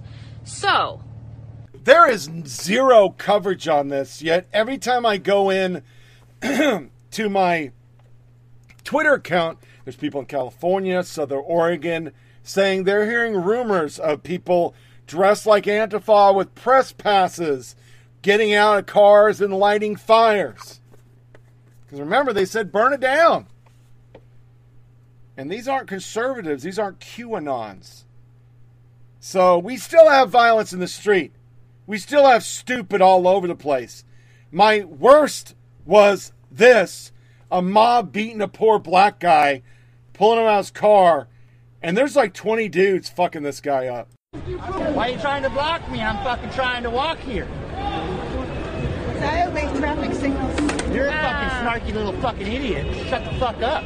Try something, bitch. I'm not. I'm not gonna punch you. I'm not like your husband. I'm not gonna punch you. I'm not married. I'm not like your boyfriend or your cop boyfriend who's gonna fucking knock you out, so don't worry. My not gonna touch husband died in 9/11. Good for him. Good. Good. Those N- NYPD were a bunch of fucking sodomizing, fucking sodomizing immigrants with their bully sticks. So yeah, your fucking, your husband probably fucking should rot in the grave. I'm sorry, that was a different one. I already played the guy getting beat up. That is just some random people fucking with a poor person who's standing on the street and made the mistake of wearing a American flag shirt. Like I said before, been to New York once, in Brooklyn, said hello to somebody. They told me to go fuck myself. Not a place I really care about. Time magazine writer says kneeling not enough for woke athletes. They just need to quit playing. MIT Technology Review gaslights conservatives for concern over riots. Conservative journalist who post videos of riots are the problem, not the riots. That's the word from Harvard Kennedy prominent Shorenstein Center. Joan Donovan. I'm a fat person. I'm not very attractive. So I'm going to say this with no lack of intellectual honesty that a lot of people say it about me. She looks like a prize pig at the fair. She's the fattest, ugliest bitch I've ever seen. My wife says this a lot, and I think there's truth to it.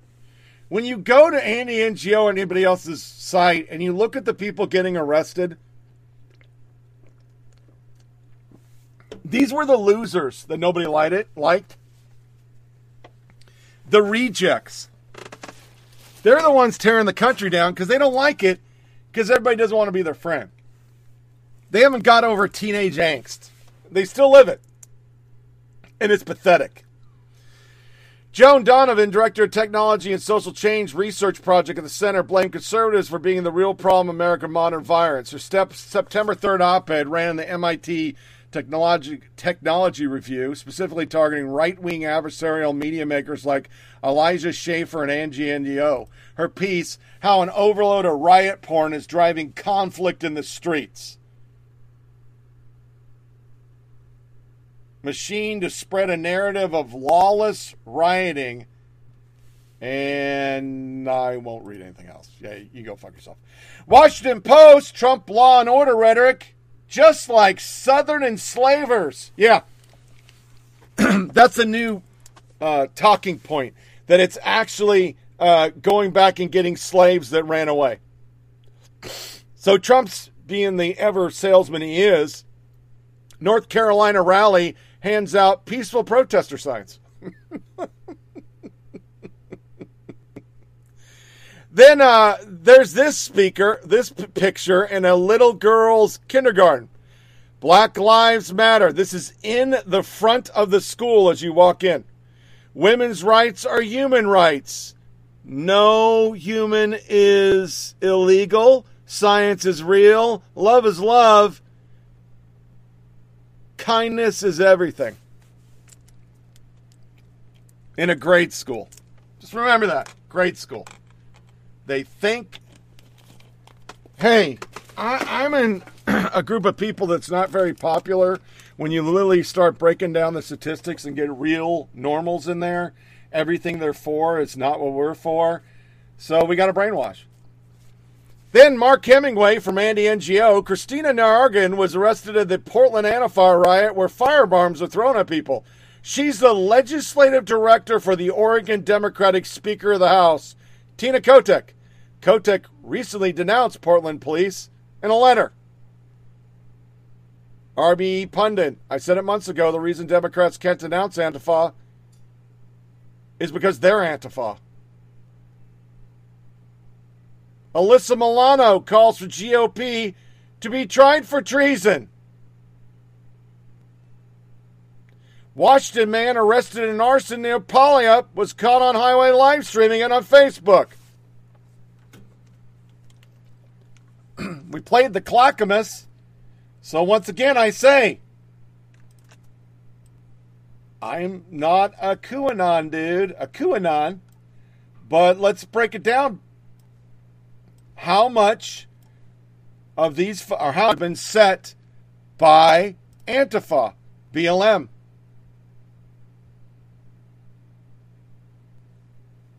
How many? Then we have the post millennial who's the only one covering it. Portland woman accused of rioting faces both local and federal. In the latest example of federal authorities ramping up efforts to hold Portland rioters accountable, 29 year old woman was arrested and federally charged for allegedly punching a Portland cop in the face.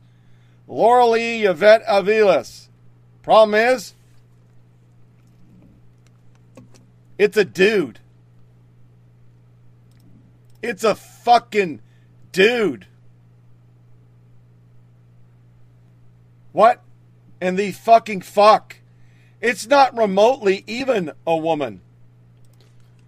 And then, as I alluded in, Professor, nothing wrong with murder of Trump supporters from a moral perspective. University of Rhode Island professor Eric Loomis appeared to defend the murder of Aaron J. Danielson, the member of the right wing group Patriot Prayer during recent unrest in Portland. In 2012, Loomis came under scrutiny after he called the NRA executive Wayne Pierre head on a stick following the shooting massacre of Sandy Hook. Just weeks later, in January, Loomis said, I knew the central mission of the Republican Party is to have a membership made up entirely of old rural white people. Now Loomis is once again under fire for publishing a blog post titled, Why Was Michael Reinoehl Killed? Reinoehl is the man suspected of fatally shooting Danielson. Reinoehl was killed as federal authorities tried to arrest him. Michael Reinoehl is a guy who killed the fascists in Portland last week. He admitted it and said he was scared the cops would kill him. Well, now the cops did. I am extremely anti conspiracy theory, but it's not a conspiracy theory at this point in time to wonder if the cops simply murdered him. It's on video. It shows him get out with an AR, which you say are death machines. Okay. the police is shot through with fascists from stem to stern. They were openly working with the fascists in Portland as they were in Kenosha, which led to dead protesters, Loomis continued. In the comments section of the blog post, one reader challenged Loomis by writing, Eric, he shot and killed a guy. Loomis responded, He killed a fascist. I see nothing wrong with it, at least from a moral perspective. And that's why I keep the Cuomo comment.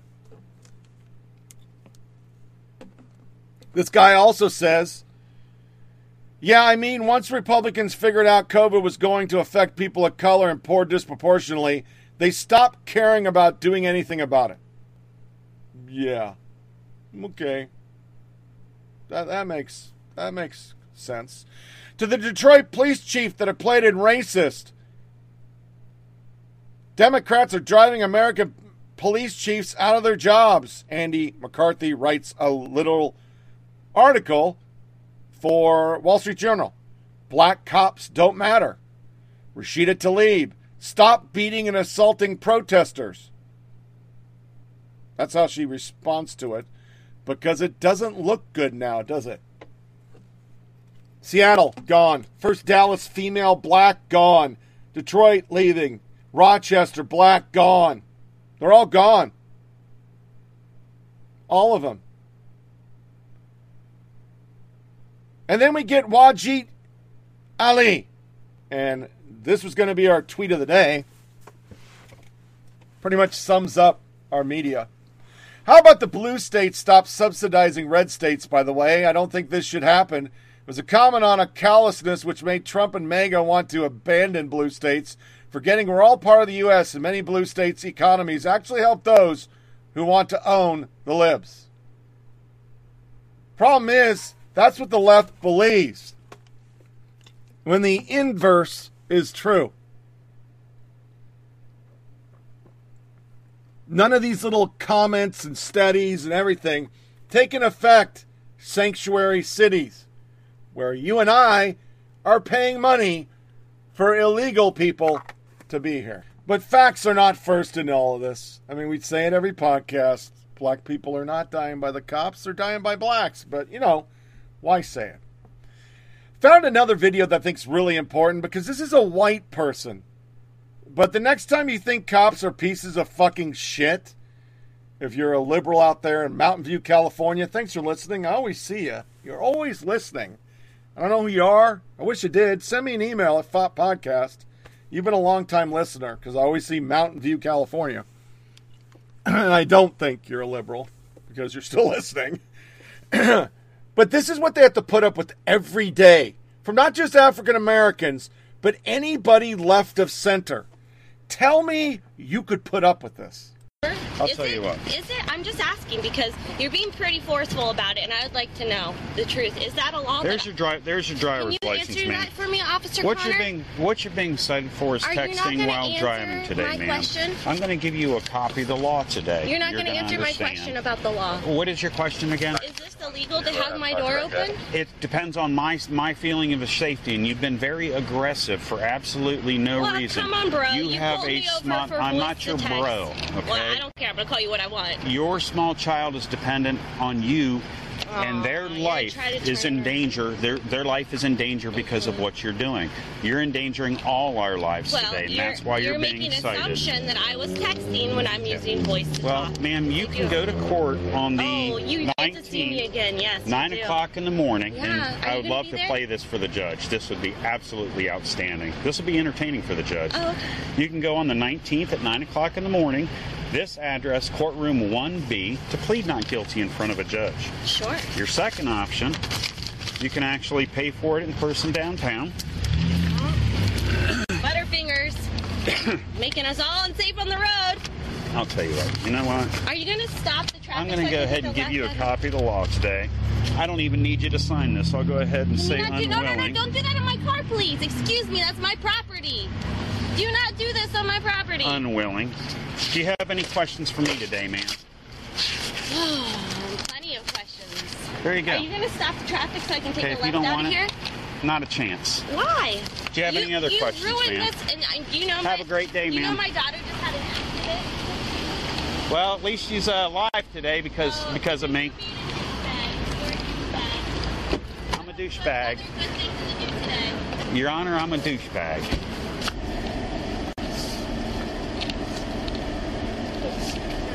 What's that? She was still texting and driving when you Yeah, I know. pulled over. Yeah, I know. I was watching that she got caught. She's still texting, and I'm the douchebag, and she's got a she's got about a two year old in the back seat that she's willing. Yeah, She just mad she got caught. yeah.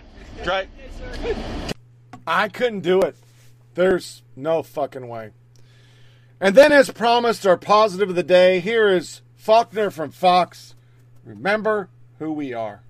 This year, it feels like even more than ever before. We need this day, as sorrowful as it is, to remind us of the unity of America, of the togetherness that's possible. I don't know. What are your thoughts on that? You know, that's exactly where I live today. I, I always say every year, and in this 19th year, I'll, I'll sit very quietly in my family room. You know, the kids are in school. I'll just sit there and I'll, I'll watch just a little bit of the coverage. And I'm there for hours. And I sat and I watched, and when they got to the later C's, I said, okay, they're about to get to the D's in the name reading. And my uncle Eddie Dillard goes by. And I have now watched enough. I know all the names around his. I, I've met people at the memorial who etched the names. You see how they're in the, the, the granite, the stuff. Some people are doing it right now. They're leaving items there, but they're also taking pieces of paper and etching their loved ones' names. I have one hanging in my home. That connective tissue that we all felt when this happened is what we need to remind ourselves of right now as we bicker and fight and divide ourselves further. We promised we would never forget. And part of never forgetting, Melissa, is remembering who we are in those big moments. It's not just about never forget those who lost, which is so critical. And I love hearing Ari Fleischer talk about the back scene of what was going on with those who were tasked with protecting the rest of us because we didn't know what was happening next or anywhere in America. We didn't know. But the brain trust and the big hearts and the big vision that was there, and Ari, you were part of that to communicate it to the world what was next for us as Americans. We learn about that, but we have our role individually. We're supposed to remain intact and resilient and believe that we will be better no matter what the circumstances. And I challenge people today when you say you will never forget, remember that. The media kind of forgets it. I, I think, you know, she's right. It's a beautiful sentiment that she said. I, I'm not disparaging her. Um, it was it, it was a very nice speech, but it only lasted a month. The left instantly started using it and blaming Trump to cover and project over their failures of not arresting bin Laden when they had the chance. And let's be honest, it didn't stop since then. They have not stopped. They're ugly people. I mean, you look at this entire show from soup to nuts. They hate America. They hate Orange Man and conservatives so bad, they will spin anything to try to get Biden elected, even child pornography. I mean, really think about it. It's a right wing problem that you don't like a coming of age twerking show for 11 year olds. How fucking ideologically bent do you have to be? And I think that's the difference. There was a lady on, and I'd like to, I'd like to end on it. She was on Twitter, an African American, and she said, I used to be a liberal. Have I changed or have the Democrats changed? And we got in a conversation, and, and I think back to my youth, I was liberal. was raised by a quasi liberal mother. I mean, we were pretty left of center. And I think it started with Clinton for a lot of us. A guy who made oral sex not sex for our kids.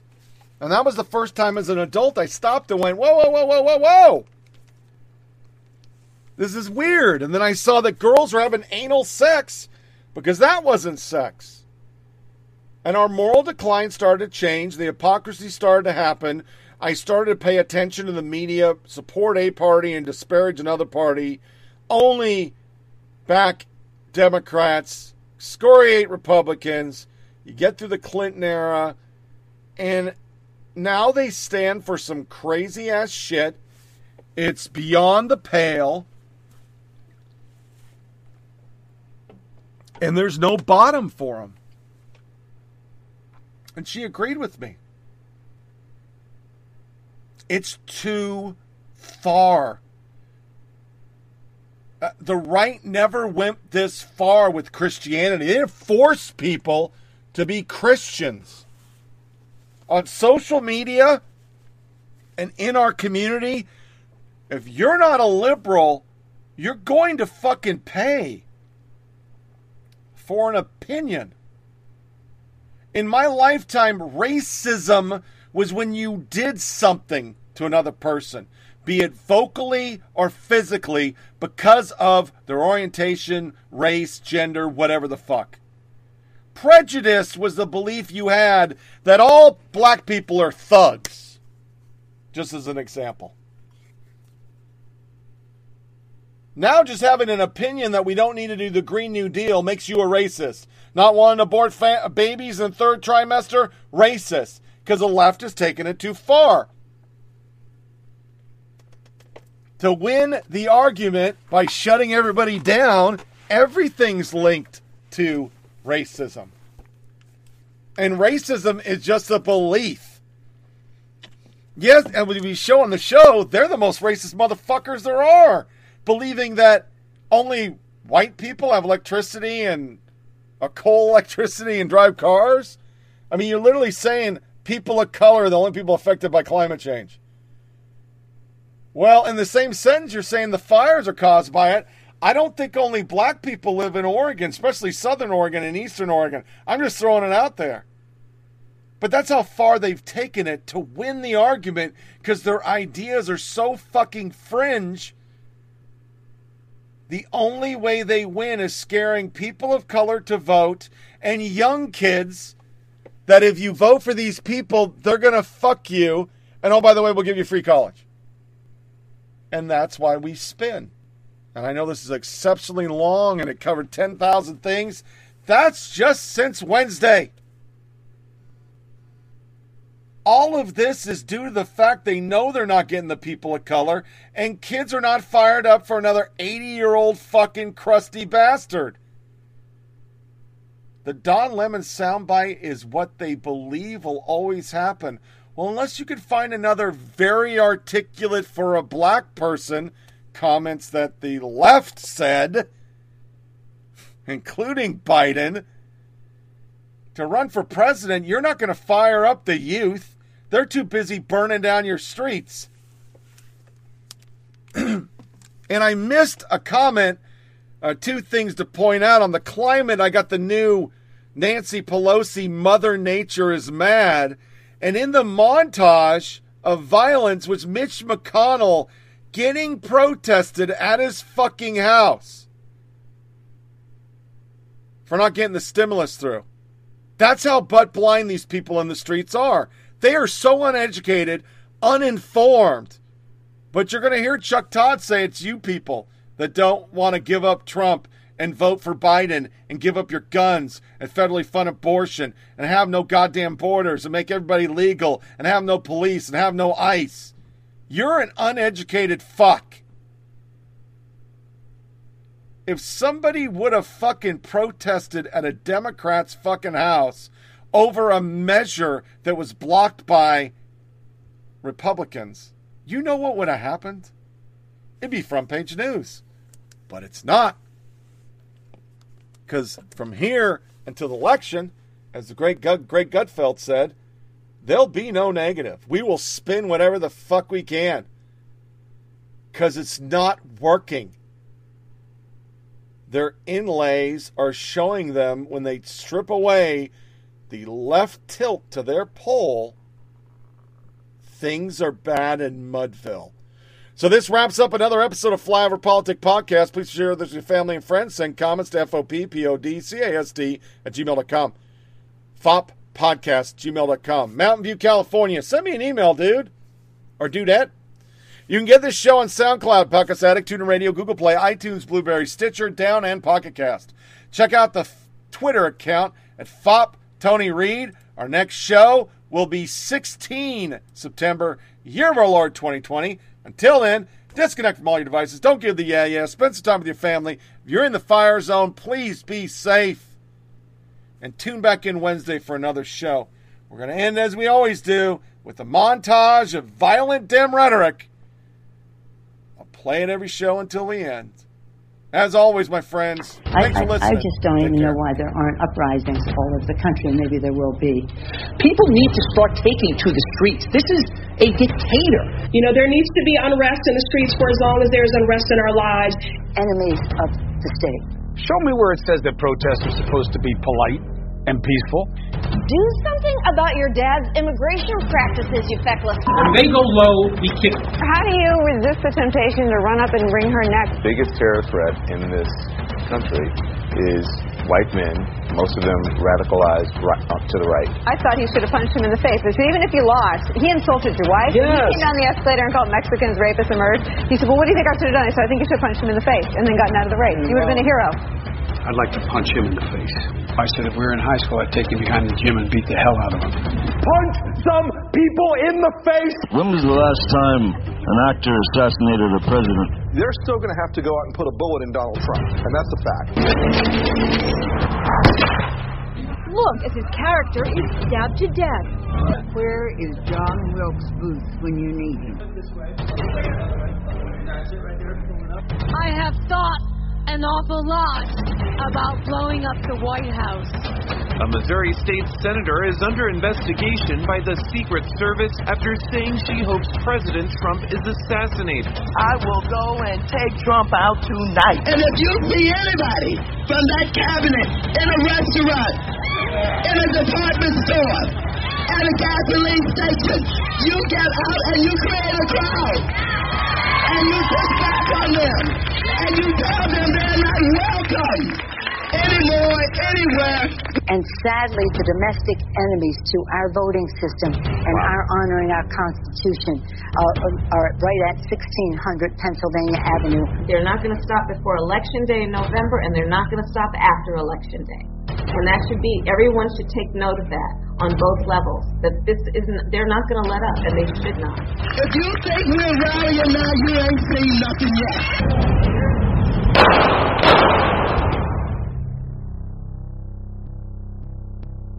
And part of the challenge we have as a nation is that a significant swath of Americans still support Donald Trump. They support his vision of America, and that is rooted in racism. It is rooted in a desire for power at the expense of everyone who is black and brown. And so what we have in this problem is a, is a, is a spiritual kind of tyranny of the worst impulses, uh, you know, as uh, Dr. Meacham said, um, you know, nar- you know, sort of weaponizing narcissism. That will send a shockwave through this country. And Donald Trump may not accept the results, but who gives a shit? Because the rest of the country will be forced to. I'm at the point where I'm ready to put these police in the fucking grave.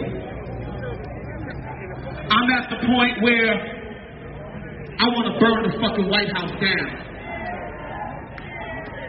I want to take it to the senators. I want to take it to the Congress. I want to take the fight to them. And at the end of the day, if they ain't gonna hear us, we burn them the fuck down.